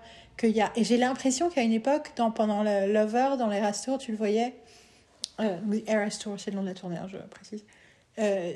Dans les couples qui tu vois des couples danser et j'avais l'impression qu'à un moment il y avait un couple c'était deux hommes mais je sais pas si je l'ai inventé ou si c'était vrai mais du coup l'idée qui est quelque chose de très simple mais qui n'est pas innocent parce que ça reste très rare et, euh, et voilà et du coup euh, et du coup je suis entièrement euh, Je ne sais plus pourquoi. Tu parlais Non, d'ownership. mais voilà, mais- je pense qu'il y a quelque chose de très. Enfin, c'est pas je. Il y a des choix très intentionnels qui disent beaucoup de ce qu'elle a envie de dire sur le monde à travers. euh, au-delà de ce qu'elle écrit, au-delà de ce qu'elle. euh, voilà. Et puis de façon très. Et de façon très. De façon, je trouve de façon très élégante. Oui, et puis surtout de façon très intégrée. Mm, ouais, ouais. C'est que c'est pas l'idée d'être en colère ou de machin. pas- C'est pour ça que tout à l'heure, quand je disais statement, mais c'est pas un statement de Ah, je suis en train de vous démontrer un truc. Non, c'est juste. C'est de la, de la représentation. c'est organique en fait. C'est de l'illustration et de la représentation. en C'est-à-dire que le monde que je peins sur ma scène est Ouais. la représentation de, euh, de, de la diversité du vrai monde. Quoi. Mm. Alors, musique vidéo. Je suis repartie sur le coréen. En fait, je voulais voir sa tête. Ah oui, ça y est, je me rappelle maintenant. J'ai totalement oublié la tête du mec. Oui, parce qu'à la fin, il prend la main et tout. Du coup, j'ai envie de regarder le clip. bon. Mon dieu, ça fait combien d'heures qu'on podcast? Ok. euh, C'est mon troisième point. Ouais. J'ai euh, super envie de pisser. On dirait une petite fille. C'est la première fois que tu fais un podcast avec moi? What do you, what do you want me to do? I want you to post the, the recording so I can copy. I could talk to the recording. Bon, on a fait un petit break. Euh, Marine nous a dit Moi, je vous préviens, je mange sans vous parce qu'il est 20h10. Et du coup, après, elle a eu pitié de nous. Elle a dit qu'elle allait nous faire des pizzas. Et elle me dit euh, Moi, je savais que ça allait être en plusieurs parties votre podcast. Et moi, j'étais là, moi, j'étais entièrement dans le déni. Elle me fait Non, mais vous étiez toutes les deux dans le déni. Et après, je pense que je me suis pas du tout concentrée sur la durée parce que, de toute façon, je sais que. Voilà. Et donc, du coup, je me suis concentrée sur, euh, sur le contenu. Euh, et du coup, je te disais aussi que j'étais en train de regarder, que je suis un compte qui s'appelle Jason Bateman Updates, qui poste des trucs sur Jason Bateman. Et du coup, là, depuis trois mois, depuis le moment où j'ai commencé à les suivre, il poste des extraits de Smartless, le, le documentaire. Euh, et d'ailleurs, quand j'ai mis en ligne euh, le podcast où, où on parlait de Smartless, j'avais mis plein de. Dans mes stories, j'avais mis plusieurs vidéos pour euh, dire bah, c'est ça dont je parle. Et euh, chaque fois que j'en vois une, je suis là, putain, il y a plein de trucs que j'ai aimé dans ce, dans ce film. J'aime vraiment beaucoup de conversations qu'ils ont. Je, j'ai vraiment envie que tu le regardes. Mhm. Bon, après, c'est. Enfin, que tu regardes. Tu les regardes, parce qu'il y en a plusieurs épisodes. Il y a 8 épisodes. Mais franchement, c'était. Ouais, je sais pas, c'était vrai. En fait, t'as l'impression qu'ils se sont jamais autant parlé que pendant qu'ils voyagent ensemble pour cette tournée. Alors qu'ils sont amis depuis 15-20 ans. Et du coup, ils ont des conversations adultes. C'est intéressant. Et poten- potentiellement aussi parce que les caméras sont là, du coup. Mais du coup, il...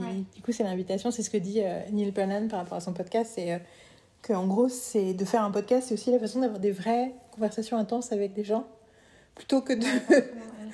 c'est une façon de socialiser qui m'intéresse. Après, il y a d'autres qui se plaignent en disant Putain, tu peux plus, t'as l'impression que t'as plus, plus de conversation avec les personnes euh, au comedy club du coin, parce qu'ils sont là Ah non, mais viens dans mon podcast en parler et tout, comme si c'était le, le truc, c'est toujours c'est Save it for the podcast Anyway, euh, enfin, nous, c'est vite for the podcast. J'ai dit ça tout à l'heure aussi, alors que moi, je sais. Bon, bah, en fait, on avait tellement à dire que euh, euh, le site, il voulait pas euh, accepter le fichier parce qu'il était trop long. Donc, ceci est euh, l'entracte. C'est le moment de faire une pause pipi ou de d'aller vous coucher pour vous réveiller demain et pouvoir écouter la suite dans l'épisode suivant. C'était donc la première partie de notre chapitre 1 de la visite guidée du Swift Dome et on a encore plein de choses à vous raconter. Et qu'est-ce que qu'est-ce qu'on était heureuse de pouvoir vous le raconter, moi et Carole? Oui. Qui est toujours là, vaillante, après des heures et des heures de montage. Et donc voilà, c'est la fin de la partie 1. Euh, la partie 2 va être mise en ligne immédiatement parce que ben, parce qu'elle est déjà finie. Et, euh, et puis ben n'hésitez pas à, à nous écrire, à nous dire euh, quelles sont les chansons de Taylor Swift que vous avez découvert grâce Vous à avez nous. découvert, que vous aimiez, que vous avez redécouvert et, et voilà. Dites-nous tout ce que vous pensez. Oui, on veut savoir tout ce que vous pensez. Sur tous les trucs sympas. Des trucs positifs. Surtout les trucs Vous avez compris que la joie était très importante dans cette expérience. Voilà, je crois qu'ils l'ont pas encore eu la partie. On dit que c'est le Summer of Joy, mais on vous prévient tout de suite, c'est le Summer of Joy. Voilà, c'était euh, Parlons Pop et Parlons Bien, épisode 20, visite guidée du Swift Dome, première partie.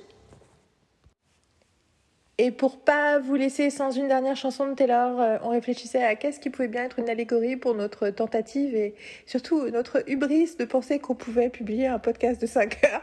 Et quelque part, euh, la seule réponse était Castle Scrambling, qui est une des chansons From the Vault de Speak Now avec Haley Williams.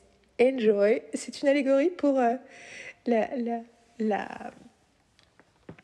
l'arrogance de mon sentiment de toute puissance sur ma capacité à faire des podcasts trop longs.